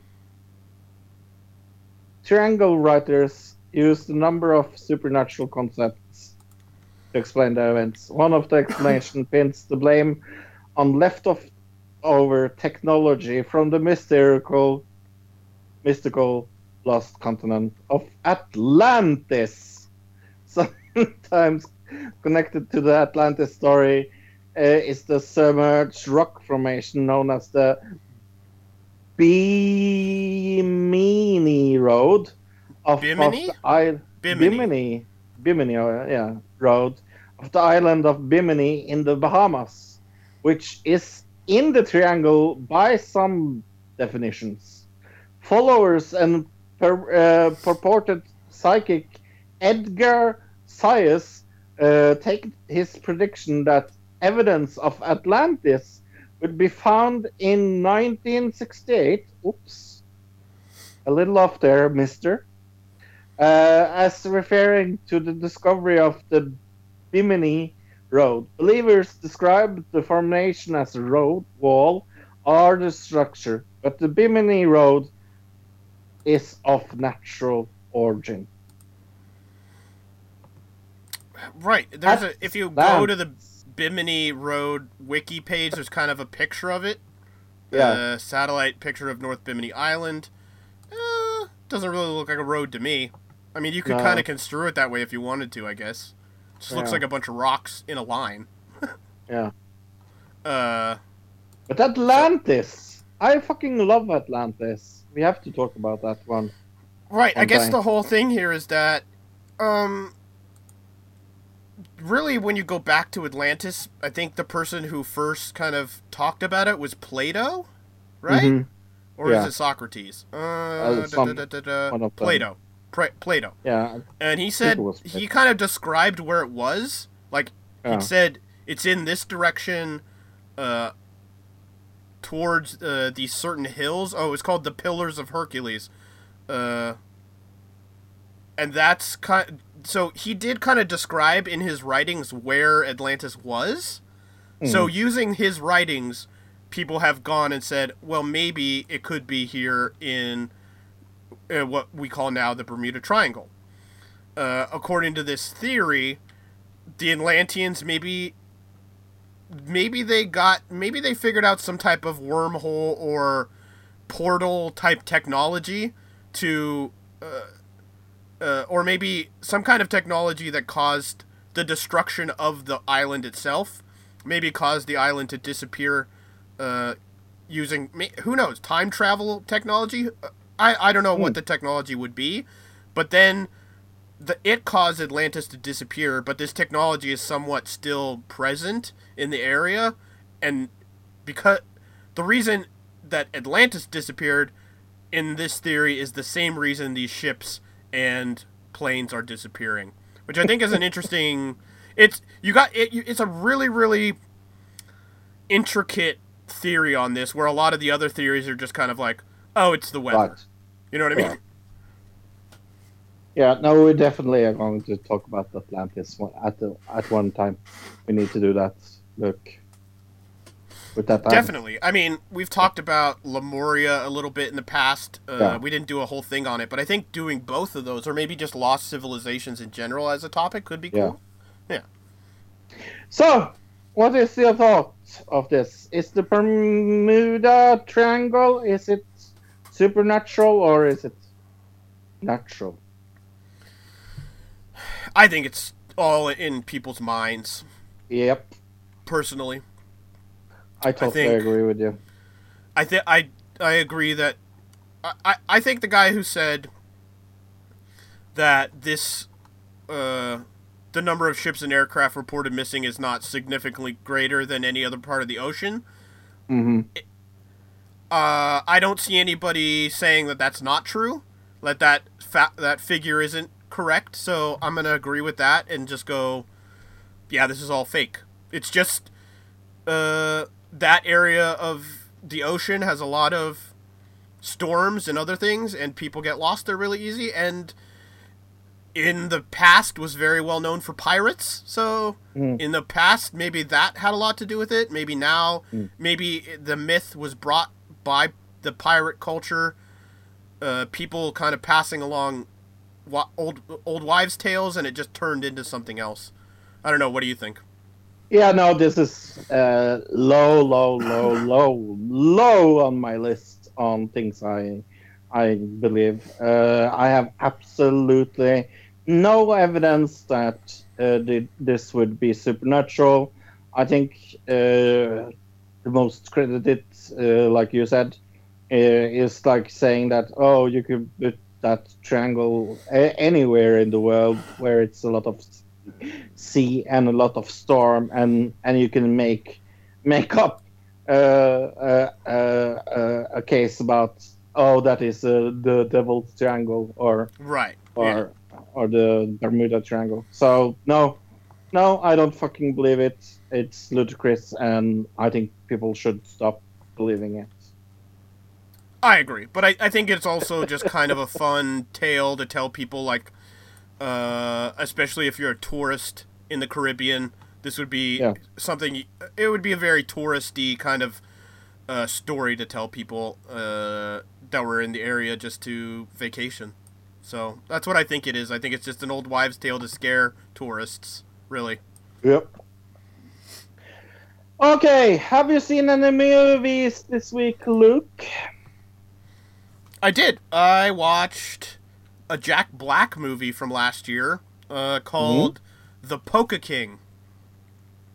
It was about it was a movie based on a real life story of a Polish man who comes over and he's trying to get polka over in his community. I think it's in Pennsylvania, and he ends up getting kind of popular with senior citizens in the area, and they all decide that they want to help invest with him, and it ends up turning into a Ponzi scheme where he's stealing all these people's money, and it's a very interesting story. and it's all based off of true life events. Not as funny as you would think going into a Jack Black movie. At least I thought it was going to be funnier, but still very interesting because it's all based off of something that really happened. So I'd recommend it, but I wouldn't make it your first choice to go watch if there's other things, but it's still very good. Out of 10? 6.5, 7, somewhere in there. Okay. I went to the movies this week to see Jumanji in 3D. Jumanji, what is it called? Welcome to the Jungle. Jumanji, Welcome to the Jungle in 3D with my friend Trond. Not that Trond, another Trond. I have two friends that is named Trond. That could make things a little hard to explain. But another Trond that is not the Trond that we have Trond's tells the truth of. We came out of it, and he was like, and I was like, I would give it a 5 out of 10. Oh, that's higher than I thought you were going to go, but okay. I mean, the old one is so good. So much better. Robin Williams. Aww. I think when we reviewed it, all those good reviews were just because of Christmas. I said that then. I still believe it now. So, yeah, no, but 5 out of 10. Don't see it if it's not on Netflix, and you're bored. It was sweet. It was kind of. I think I would like it as a date movie, but. Sure. Okay. Seemed like more of a teenager or like. Yeah, 16-year-old. Teenage dating movie. Because then I could kiss my girlfriend instead of watching the movie. See sure. What I did okay. There? Yes. What movie? What? Okay, let's do this another digital review of Forever My Girl. PG! Woohoo!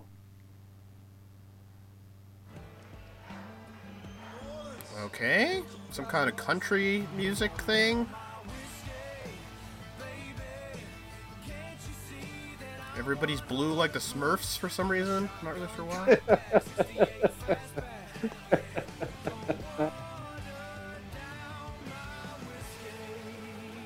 Yeehaw!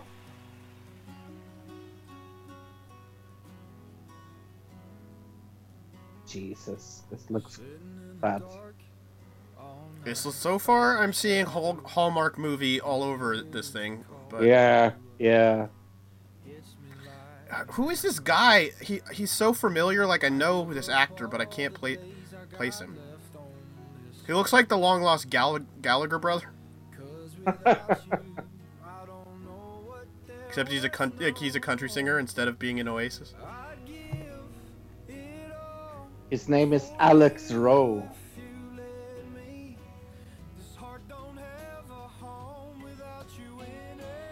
And he was in Rings. Oh, okay. The remake of Ring. And that's the only thing he's been in.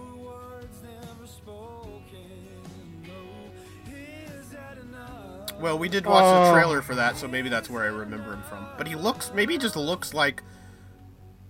like the guys from Oasis, so I'm kind of like mixing them together.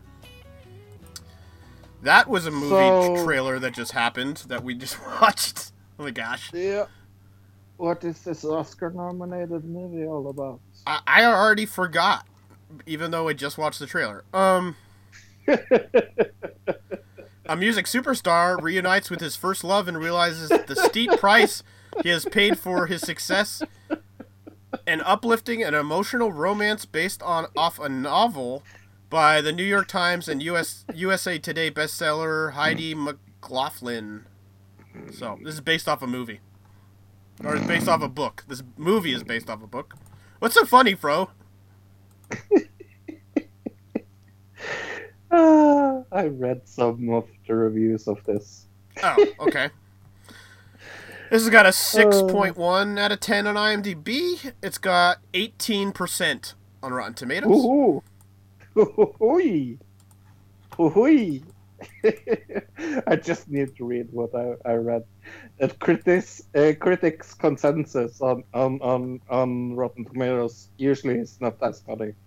Forever My Girl offers a suitable, picturesque placeholder for romance fans between Nicholas Sparks films, but other viewers may end up crying for the wrong reasons. I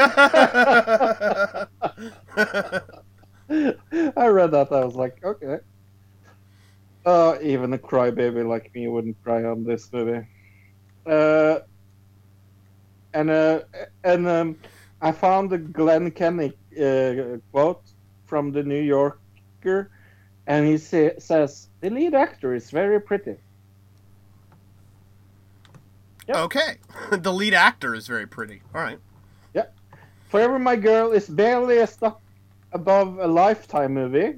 Adam Graham from the Detroit News says, I think that's funny, because you said that Lifetime movie.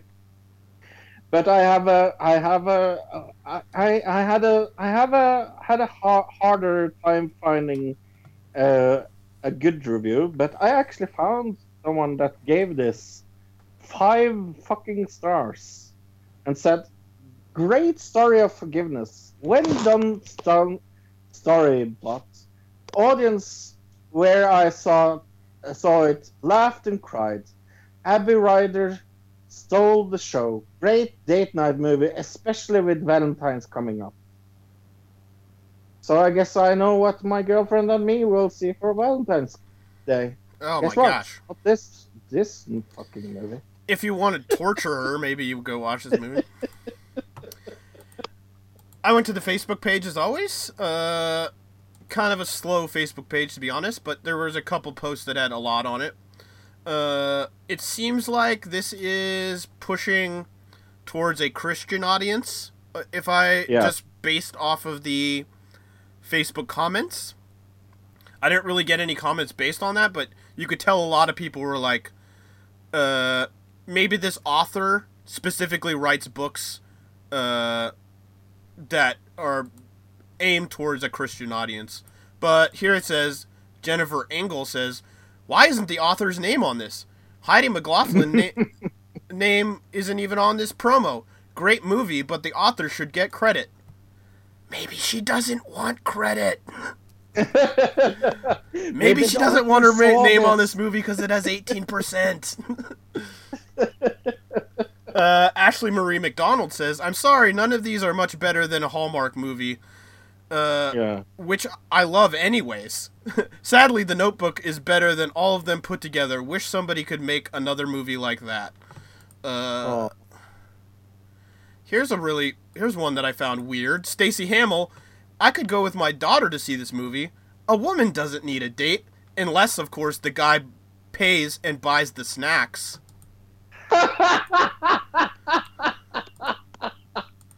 Wow. Is that reverse sexism? I don't know.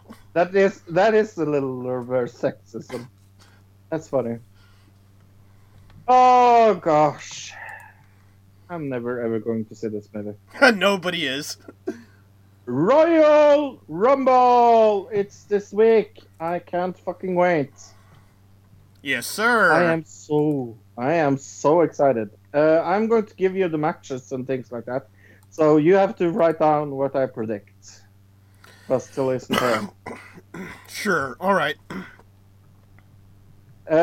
We go from the bottom. The Usos, Jay and Jim Uso, against Chad Gable and Sheldon Benjamin.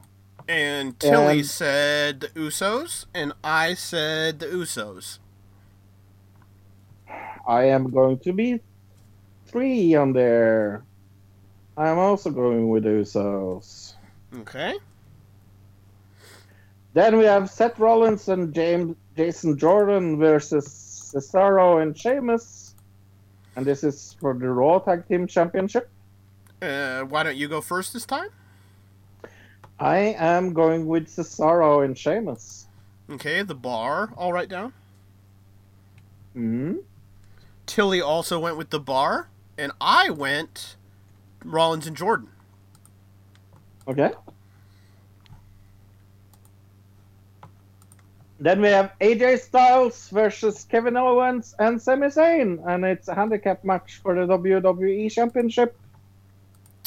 Why don't you go first? Me and Tilly both said AJ. Yeah, me too. Okay. Then we have Brock Lesnar versus Braun Strowman versus Kane in a triple threat for the Universal Championship. I said Lesnar. What'd you say? I said Lesnar. And Tilly said Strowman. Yeah. I wish. I wish that would come true. But yeah. Yeah, but no, they are having Brock Lesnar losing it in WrestleMania 34, so... But then we have the Royal Rumble match, and first up it's the 30th Royal Rumble match for the Women's Championship. And well, not so for the women. Far... No, not for the championship. No, no, but for a shot at the championship at WrestleMania, right? Yes. And for the Royal Rumbles, so far we have. Let me explain how we're gonna do this real quick. For the Royal Rumbles, we did the same thing we did last year, where me and Fro at least did the same thing we did last year. Tilly did not, but she's not here, so she didn't know. But we picked somebody from Raw and somebody from SmackDown each, and then we both got an other pick because there are, 13 and 12? 13 for the men and 12 for the women that haven't been announced. No, so. Actually 18 have been announced. I said haven't been announced. Oh, haven't been announced. Right, 13 for the men haven't been announced, and 12 for the women have not been announced. Right, so Tilly only picked a man and a woman, but me and Fro are going to pick three people. And then we've decided, since last year nobody got this correct at all, that whoever picks the person who's in the Rumble closest to the end, if nobody gets it correct, will get the point. So if your guy Say I picked a bunch of people, all my guys, all three people that I had picked in the men's rumble got thrown out. Fro picked John Cena, let's say. John Cena comes in 30, and everybody else is out, but John Cena comes in 30. Fro will get the point for that pick. So, a little different than we did last year, but let's start with the women's match. Why don't you go...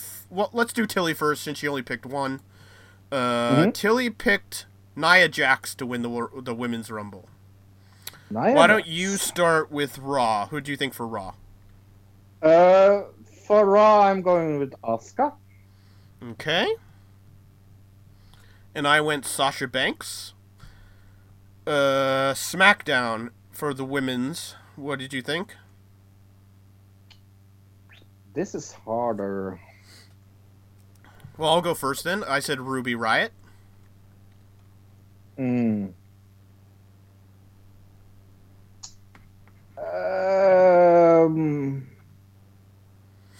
I guess I will go with the champion. Champion can't win. Champions never in a Royal Rumble because the Royal Rumble is for a number one contender's shot. A champion. Yeah. Becky Lynch. Then. Okay. Yeah. It's a good one. Becky Lynch. Yeah. I picked Ruby Riott because the champion right now is Charlotte, who is a face. Yeah, Charlotte. Yeah. So I thought I needed a heel to win, and I guess the biggest heel on SmackDown right now is kind of Ruby Riott, so that's the only reason I picked her. I almost don't think she's going to win, but no. I have my other pick, so we'll see. What did you pick for other? For other, I went... with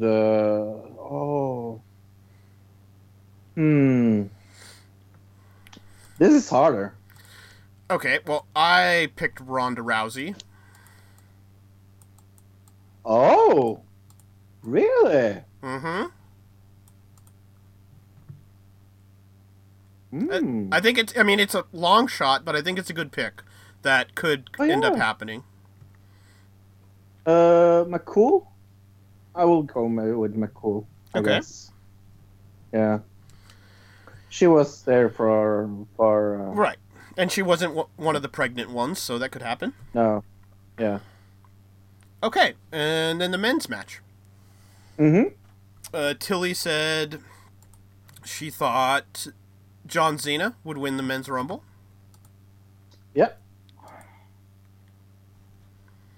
What do you think for Raw? Let's start Raw again. Raw. Finn Balor. That's what I said. Do I want to say something different, or do I want to stick with it? Let me look at this. Of the announced people, the only other person I can see would be Elias. So, yeah. If you want Balor, I'll say Elias just for fun. Okay. He's never, ever, ever in a million years going to win, but whatever. No! Not in a million years. Okay, for SmackDown, I said Nakamura. Okay. I was going to say Nakamura as well, but since you went with Nakamura, I will change mine to Rusev. Oh, okay. Well, at least we both kind of got... We had to change... Both of us had to change a little bit, so it's kind of fair in that way. And then other. Why don't you do your other first? Ooh, my other. I think I'm going to go pretty far out on my other. And say Goldberg. Whoa, okay. Did not see that coming, but all right. Mm-hmm. I said... it's in between two people that I'm trying to decide between. Either Ricochet or Adam Cole. And... I think Ricochet is more of a long shot, but I'm going to go Ricochet. Yeah. The reason why I'm saying him is because of his entrance to the...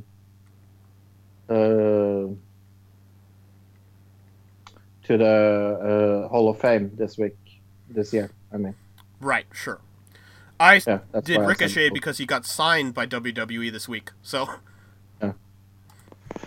We'll see. Alright, I'm going to finish out Tilly's email, because after she put her Rumble picks, it says, anyways, I'd better stop typing now and find myself some food, and then probably get back to sleep. Miss you guys, XXX Tilly. So... XXX. Oh. Alone! Together! Episode 2! So much easier to take notes! A lot less, locations than the last episode, and really not a lot happened, but I don't know, what do you think of this episode overall? I thought the first episode was a lot funnier. I like this better. Okay, well then let's go into it. The way I did it this time was that I watched the whole episode without taking notes. And then I take notes because I needed to know the punchline of the show. So now that I knew the punchline, it was so much easier to take notes. Huh. Benji, see, when I take notes, Esther. I try to do the notes the first time around. I think in my mind, when I do notes first time around, I always feel like I have to take extra notes because I don't know what's going to happen. So I feel like I need to overly take notes to make sure I get things down just in case they're important. Yeah. You know what I mean? Yeah. So I think it's, totally just a stylistic thing. Yeah, that's interesting. Benji and Esther talking about aquariums, and Esther said she's depressed. So, right, we open up at Benji's house. Right. Yes. And she surprises her, or as I put it in my notes, she supplies her with a birthday hat. And it's kind of funny because she does the both. Oh, she gives him a birthday hat. Right, okay. Yes, and she surprises him with a birthday hat and supplies him with a birthday hat. Sure, right. And he and he doesn't want to go to Benihana.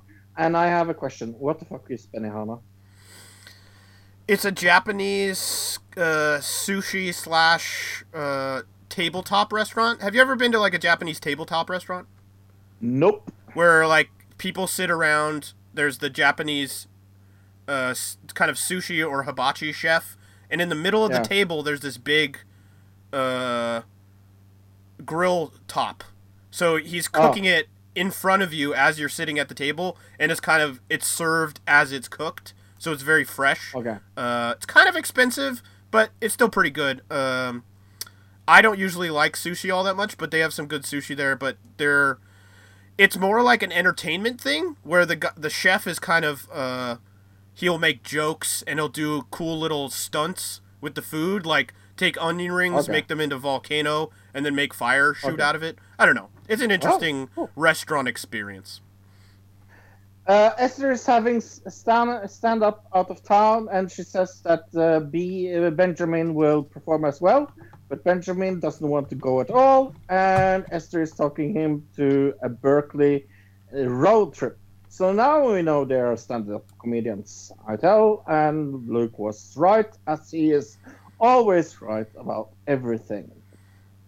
This was pretty obvious, though. I mean, we knew this was going to happen.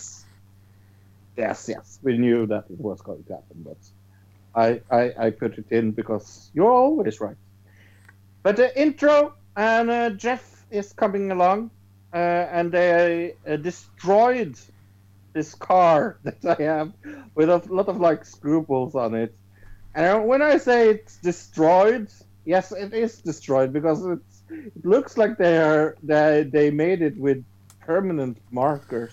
Right, but that's at least here in America, that's like a thing you do. Let's say when people get married, you'll do that to the honeymoon car, or like somebody who just graduated from high school, they'll decorate their car like that. So they make pens and stuff specifically to do that with, which they just decorated the car and wrote Benji's birthday on it and had like decoration all over it. So because this is supposed to be Benji's birthday road trip, but really they're going to Berkeley because Jeff has a stand-up gig. So yes, and Jeff, of course, is their friend from the last episode. We should mention that. Yes, and the whole episode is revolving on this thing. They are not staying in a hotel, and I got that the first time I say this because it's such a big secret for Benji, so he will drive. Right, and for some reason, they decide not to tell him, even though he's packed an overnight bag and is talking about staying in a hotel. They don't tell him, but they leave it. They are so fucking assholes. They are assholes. Like they are not nice people to each other. One Hit Wonder remix with Tattoo, the fake lesbian group. Do you remember them? All the things she said. Right? Were they a fake lesbian group? Yes, they were a fake lesbian group. I didn't know they were fake lesbians. I remember them, and I remember being like, oh, these are very attractive women, and they could sing fairly well. No. This was a fake lesbian group. Oh, I did not know that. Read on it on Wikipedia. Esther's lip reading is fantastic. And she also made this her lip syncing. Right, not lip reading. Lip reading is something different. She's lip syncing to this, but she's actually kind of singing. Yeah. But she's doing like the, what do they call it, car karaoke or whatever, kind of. Yeah. And Benji's like, okay, this has to stop now because this. But it's so funny though, and she made the perfect plan to places to go, and then they have a pee break. That's for some fucking reason is his birthday gift. Because like, he gets to see she takes her pants down in front of him because he's holding the coat up in front of her, so he's seeing her half naked. So that's what she's saying is his birthday present, getting to watch her pee, and not a great birthday present. Happy birthday! Now you get to see me pee. Happy birthday! Benjamin talks about the day after and his plans, what to do the day after. When they come out of the hotel, they are not sleeping in. Then we go to this chicken place, and Ether wants to talk to Esther. Why am I calling her Ether all the time? Esther wants to talk to Jeff. Well, her name is spelled E-S-T-H-E-R. So yes, maybe it kind of looks like ether if you didn't put the S in there or you got some autocorrect happening. But that's her real name in real life. Maybe. Like in real life, the actors' names are Benji and Esther. So yes. And Esther wants to talk to Jeff and is angry because he ordered fried chicken because guess what? Benji always eats after, needs to shower after eating fried chicken. And Jeff goes, no, you are joking with me. Yeah, he says, moron. Even Benji isn't that crazy. Jeff goes to talk to him, and he's like, so when we go from this place, we will go direct to this other place, right? And Benji goes, no, I need to shower. And I was like, oh... And Jeff spills the beans and tells him that it's not the case that they are staying in a hotel. And Benji freaks out that they're not going to a hotel. And Benji is so angry because it's not a hotel. Mostly because he ate the chicken. Because he's like, yes. If I would have known we didn't have a hotel, I wouldn't have eaten this chicken and drinking beer. Because I would have known I didn't have a shower to shower in. But now I've eaten this and I don't have any choice. Like, what are we going to do about this? Yeah. And Jeff says that he can have a shower in the gym. And he gets there. And he wants to work out because he got a day pass. And he wants to work out and does it. Then we get... Right, because he wants to get his money's worth. They're supposed to just stop there so he can shower, and then they can go get to Jeff's gig. But Benji's like, I paid for a day pass. I'm going to work out. Even though they're supposed to be on this road trip. Right. And then we get my favorite shower scene in history. I just so weird. It's so weird and so fucking funny. Because this giant of a man, and... When I say giant, it's like Big Show is small. Right. Well, the only person we have him to compare to in this shower is Benji, who is tiny to begin with. Well, but this guy looks enormous compared to Benji. Yeah. Like when he uses the shower, he can rest his forearm on the top of the fucking shower. Luke, right. So. He has to lean back to get underneath the shower head. Right. But again, so Benji is very small. He's probably like 5'2". So yeah, but still, this man is giant. Right, yeah. Where the fuck do they find him? Well, it is a gym, so yeah. And this man goes, "What's wrong?" And then we get this shower scene where Benji tells him the whole fucking story, and the giant says. Feelings are feelings, and it is his birthday. So I love the scene of him telling the story to the guy because they're in the shower, they're both naked. There's like a fake like blur happening on both of them the whole time, so you can't see them naked, but they are naked. And the whole time they're telling the story, the guy. Well, first of all, Benji's like, "Oh, I don't want to bother you with this story. It's way too long." And the guy's like, "Well, I got to shave up." And he starts shaving his body, like his legs and his chest and stuff. And as Benji's telling the story, he has his leg up on a chair. So it's like the blur part is right in Benji's face. And he's shaving his leg. Oh, it's so funny. Yeah, it is really, really funny. And now Benji says that he's in charge. And... Esther gets angry, and Jeff also gets angry because no one is interested in working together as friends. And they go to this banana place that I have thought about. Oh, ice cream parlor is what because he gets a banana split because she wanted to go get donuts, but he says it's my birthday. I want to go get a banana ice cream banana split. Yes. And Jeff is going home, he says. or he's not going home. He's going to this place where he's going to have his stand-up. And Esther and Benjamin is having a fight, and Esther says they have gluten-free donuts at this donut place that they were going. Then, and they agree that it's Jeff that has been the problem all the time. Which is just them totally living in denial that they are having a problem with each other. Yeah. Yes. And they plan to go to heckle him and do it, of course. So Jeff is bombing, and they make Jeff leave the stage. I like the part, Jeff, his opening line when he comes out on stage is like, "Hey guys, it's my birthday today." And Benji's like, "No, it's not. It's my birthday." No, he stole that for a joke. Yes. Then we go to this donut place that I thought about. And it's called Doo-Doo Donuts. Doo-Doo Donuts, yeah. Which even the sign and the whole... This was a Voodoo Donuts. Do you know what Voodoo Donuts is? No. Voodoo Donuts, at least here on the West Coast, is an incredibly famous donut place that started in Portland, Oregon, where they do very strange. One of their most famous donuts is a maple bacon bar, which is a maple bar, but it has bacon on top. That's like candied bacon. Fuck, that sounds they do like incredible. They do very strange donuts. Is kind of their thing. Mm-hmm. But I actually had a friend who got married in a Voodoo Donuts.